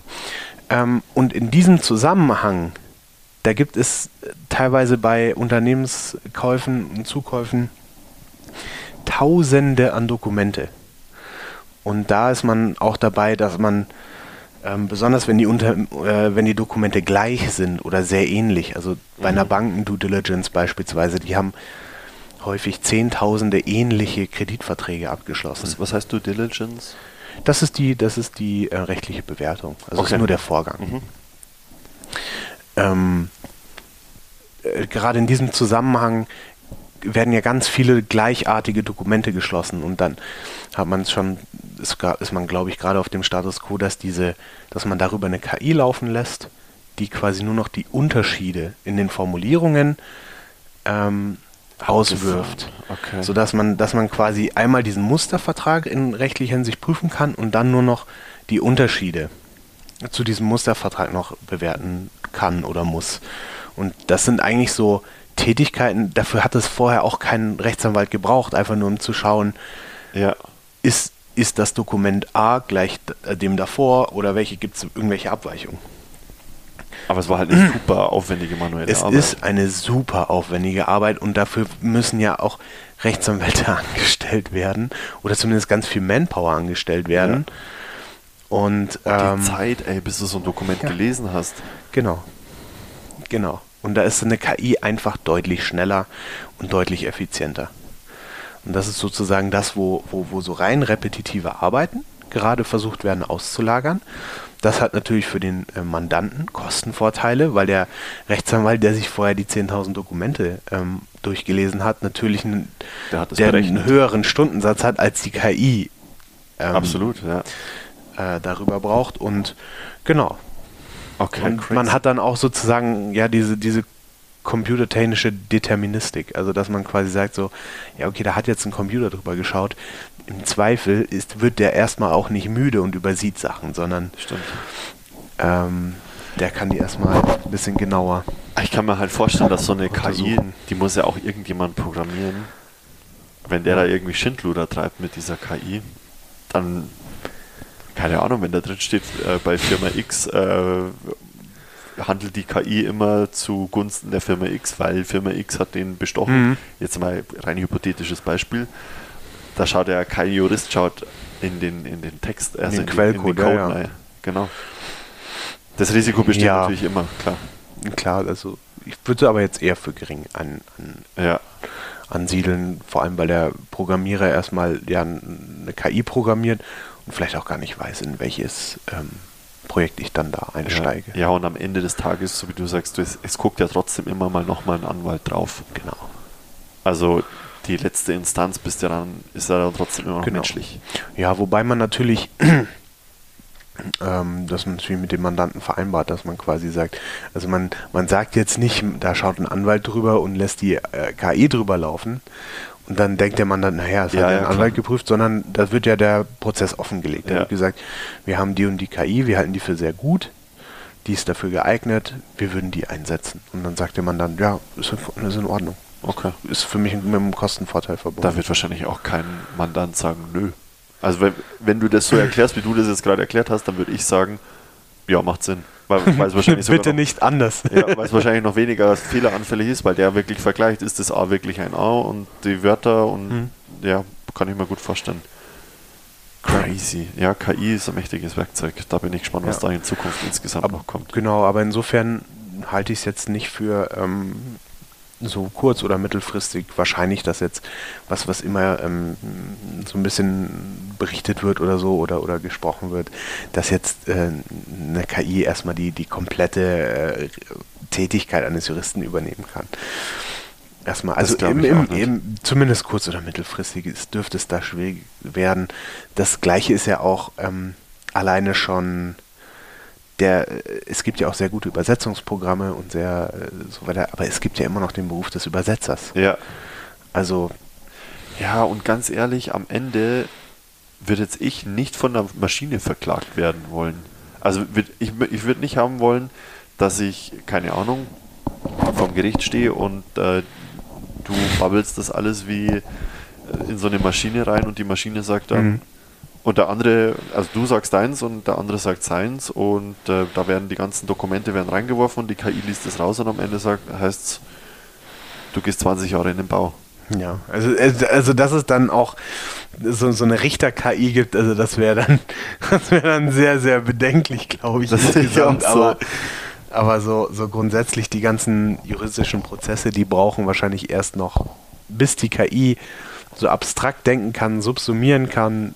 Das sind so komplexe Datenverarbeitungsprozesse erstmal, dass es sehr schwierig ist, äh, erstmal, also das, Bist- das zu, das zu, dass, dass die KI versteht, in welchem Raum sie sich befindet, dass es, wenn es quasi ja, ein Kaufvertrag geschlossen wird, dass es immer repetitiv ist, dann versteht die das. Aber Genau. ähm, wahrscheinlich, sobald es ein Mietvertrag, Bauvertrag, ähm, in dem Moment, wo dieses abstrakte ist. Denken einfach notwendig ist, ja, wird es, glaube ich, schon schwierig. Ja. Und ähm, was man auch nicht vergessen darf, ist, finde ich, eine gewisse Menschlichkeit gehört einfach dazu. Es gibt ja diesen geilen Richter, kennst du den in den USA, da gibt es ja zig Videos von dem, wo er irgendwie, irgendjemand hat wieder ein Verkehr, Verkehrsbegehen begangen, äh, Verkehrsvergehen begangen Mhm. und äh, das ist ein Großvater und er ist mit seinem Enkel dort und äh, dann wird ein Video eingeblendet, was heißt, das sind sie und sie sind über die rote Ampel gefahren und dann fragt dieser Richter, fragt dieses kleine Mädel,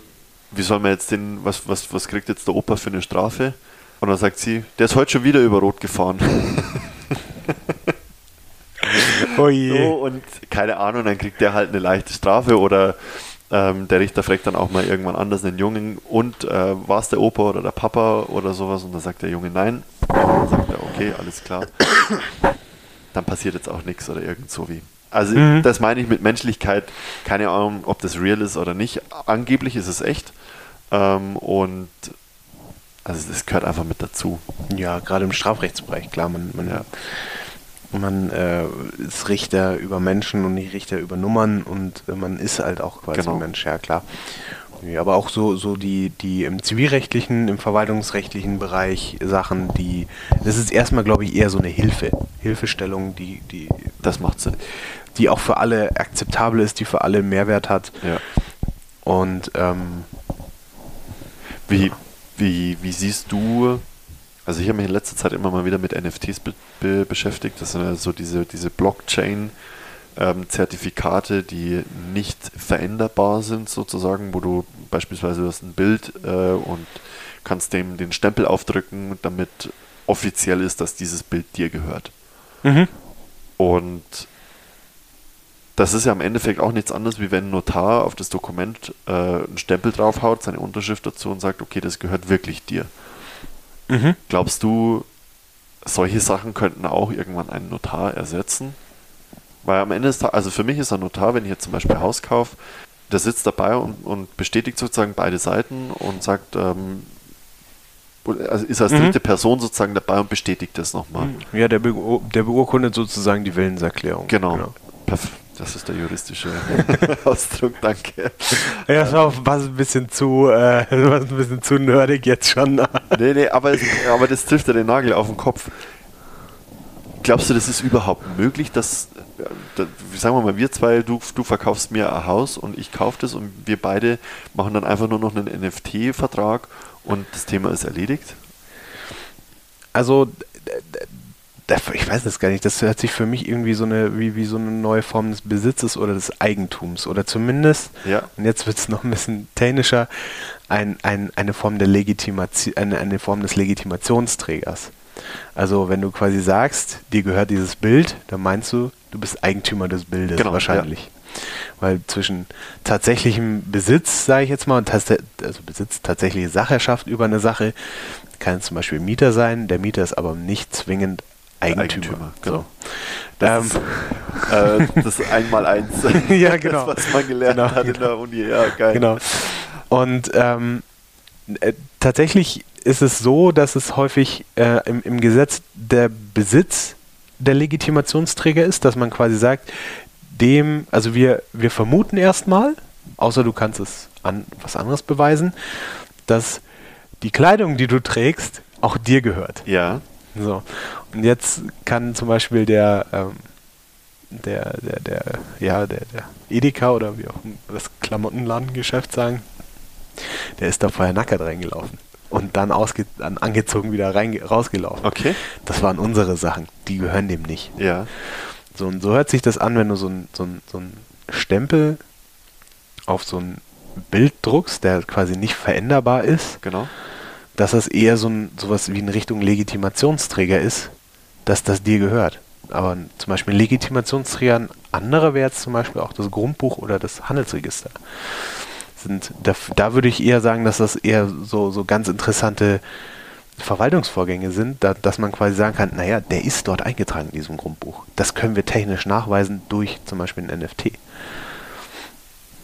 Genau. Das, das könnte das ich mir vorstellen, dass, es, eigentlich. dass, da ein, dass da ein cooler Anwendungsbereich sich ergeben würde im Verwaltungsrecht. Weil das ist nicht veränderbar. Das möchte man im Zweifel auch erstmal nicht verändern, sondern gegebenenfalls nur irgendwann ein Löschungsvermerk oben drüber setzen. Dass es äh, gegebenenfalls jetzt jemand anderen gehört oder so. Ja. Ähm, aber es ist, also da kann ich mir vorstellen, dass es alles da, wo Legitimationsträger, ähm, ja, so, so ein, sag jetzt mal, eine Novelle erfahren können, dass das für NFT geeignet wäre. So. Abgefahren. Aber glaubst du, das würde dann den Beruf des Notars nichtig machen oder wird es den trotzdem noch brauchen? Ja, weil der, den, es würde ihn wahrscheinlich trotzdem noch brauchen, weil der, ähm, weil der Notar quasi ja nicht das Grundbuchamt ist und die Legitimationsträger ähm, quasi verwaltet, sondern er macht ja, er be beglaubigt ja die Willenserklärung. Das heißt, er gibt quasi nur deterministisch ab, dass du diesen Vertrag geschlossen hast. Und dass ich das auch freiwillig Genau, dass du das freiwillig gemacht hast, das könntest du so bei so NFT oder dass du im Vollbesitz deiner geistigen Kräfte bist, dieses, dieses ganze Ja, okay. äh, Zeug.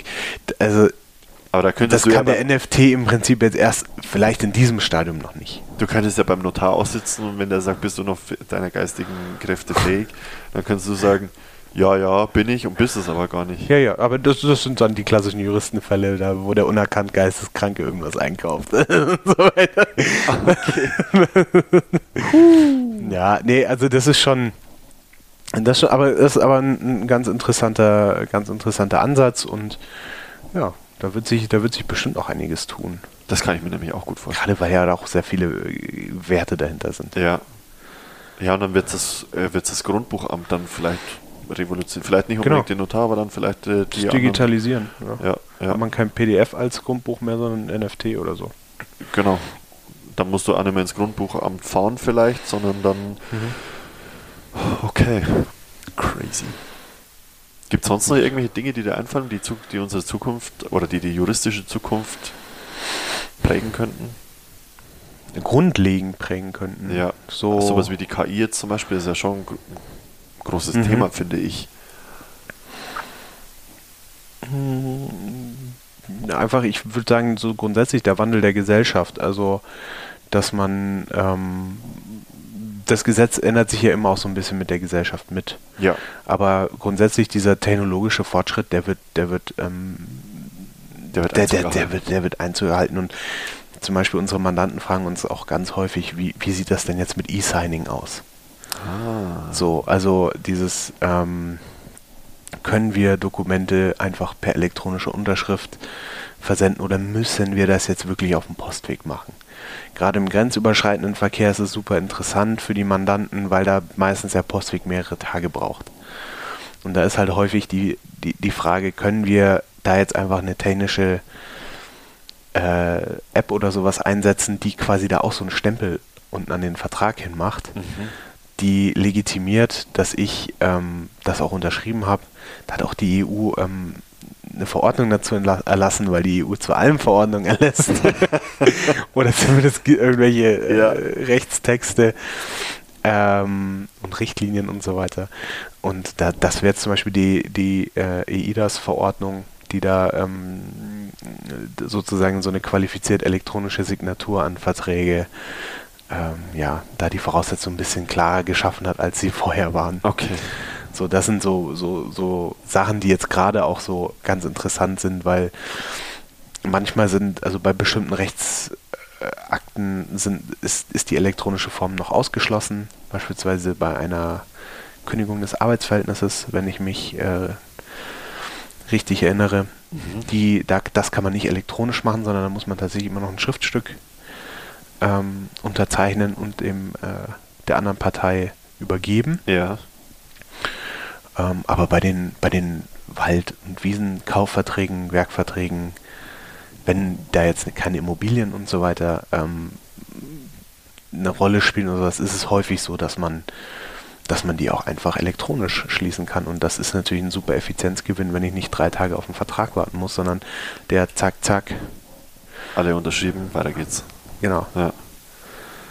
Ey, dass es so lange gedauert hat. Ey. Also ich finde es einmal faszinierend. Ja dass man wirklich so lange auf Papier vertraut hat und sagt, nein, Papier ist the way to go mhm. und das ist das einzig 100% sichere, weil das für uns nachvollziehbar ist. Wahlweise Wobei auch, Steintafeln. Wobei auch solche Unterschriften gefälscht werden können, aber wir sind der Meinung, das ist sicherer. Und auf der anderen Seite, also so, solange ich denken kann, gibt es Online-Banking. Hm. Und ganz ehrlich, das sind ja eigentlich auch so die sensibelsten Geschäfte, die du irgendwie verrichtest, dass du deine Kon Kontodaten und alles online hast. Ja. Also könnte genauso gut eine Bank geben, so eine Unterschriftenbank, wo sich jeder dann in sein Konto einloggt, sag ich mal, und dann eine Unterschrift dann zu irgendeinem Dokument abgibt und damit ist es abgesichert. Ja. Ja klar, also ich meine, auch, auch da, da wird es irgendwelche Hackerversuche und so weiter gegeben haben und, genau. und das System hat sich weiterentwickelt und ist daran gewachsen. Und, aber, aber das, wird so auch bei, dem, bei den. Dokumenten, also bei die wenigsten, tatsächlich die wenigsten Menschen oder die wenigsten Fälle sind tatsächlich bei Gericht, dass jemand sagt, ja, wir haben hier ein Dokument äh, äh, irgendwie online geschlossen und jetzt hast du das irgendwie im Nachtrag verändert und so weiter und so fort. Also tatsächlich, das kommt sehr selten vor. Ähm, so, vielmehr streiten die Leute immer inhaltlich. Also, ja. aber an den Fall hätte ich jetzt ja gar nicht gedacht. So das, das, aber, das sind aber die Vorbehalte, die man gegen der e gegenüber der E-Signatur oder Vertragsschluss per E-Mail oder sowas ähm, hatte, nämlich dass man das nachträglich noch verändern konnte. Und dass man dann nicht sagen konnte, zu dem und dem Zeitpunkt habt ihr das und das erklärt. Und da okay. hatte diese äh, Perpetuierungsfunktion, sage ich jetzt mal, des Papiers, ja. wo man quasi auch den Killer irgendwie weg äh, oder feststellen kann dass da was verändert wurde, das hatte man bei der Technik lange Zeit eben sehr starke Vorbehalte. Okay. Das wäre auch ein überragender Anwendungsfall für so, ein, für so eine Blockchain. Ja, weil du es nicht mehr abändern kannst. Oder wenn du es abänderst, dann kannst du es nachvollziehen. Genau, also das ist, das glaube ich, auch ein sehr großer Gewinn. Ähm, und, oder es kann zumindest da auch vielleicht eingesetzt werden.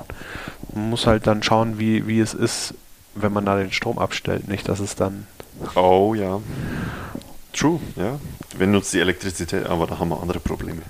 Ja, aber es reicht ja so ein kleiner Stromausfall und dann weiß die Bank nicht mehr, wem sie Geld geliehen hat. Mir nicht. Komisch. Geil. Aber da haben wir jetzt nochmal so einen, so einen schönen kleinen Ausblick in die Zukunft auf jeden Fall bekommen. Auf jeden Fall. Sehr gut. Ich glaube, das ist ein perfektes Schlusswort. Max hat mir super viel, super viel, Spaß gemacht. Ähm, ich bin auf jeden Fall noch mal ein Stückchen schlauer geworden, was zum einen deinen bisherigen Werdegang angeht, aber auch was die Inhalte deiner Tätigkeit angehen. Ähm, ich hoffe, es hat den Zuhörern auch geholfen und äh, ja. Wenn es noch vielleicht die eine oder andere Frage beantwortet oder aufgeworfen. Genau, oder aufgeworfen. Je nachdem. Ähm, genau, und äh, wenn es wieder irgendwelche aktuellen Themen oder sowas gibt, dann äh, würde ich mich sehr gerne nochmal mit dir unterhalten. Ähm, ja, super bis gern. Da, bis dahin. Aktuell ist das, das, das, Tolle am Recht ist, dass es am Puls der Zeit arbeitet. Voll. Und äh, zu jedem Mist kann man, hätte ich jetzt beinahe gesagt, zu jedem Mist kann man immer mitreden. Und was man definitiv auch dazu sagen muss, ist, als Anwalt hast du immer geile Stories, die du erzählen kannst. Ja. in, diesem Sinne, in diesem Sinne, wann ihr auch immer ihr das hört, guten Morgen, guten Mittag, guten Abend, äh, gute Nacht. Ähm, alles Gute. Ciao an alle. Ciao, ciao.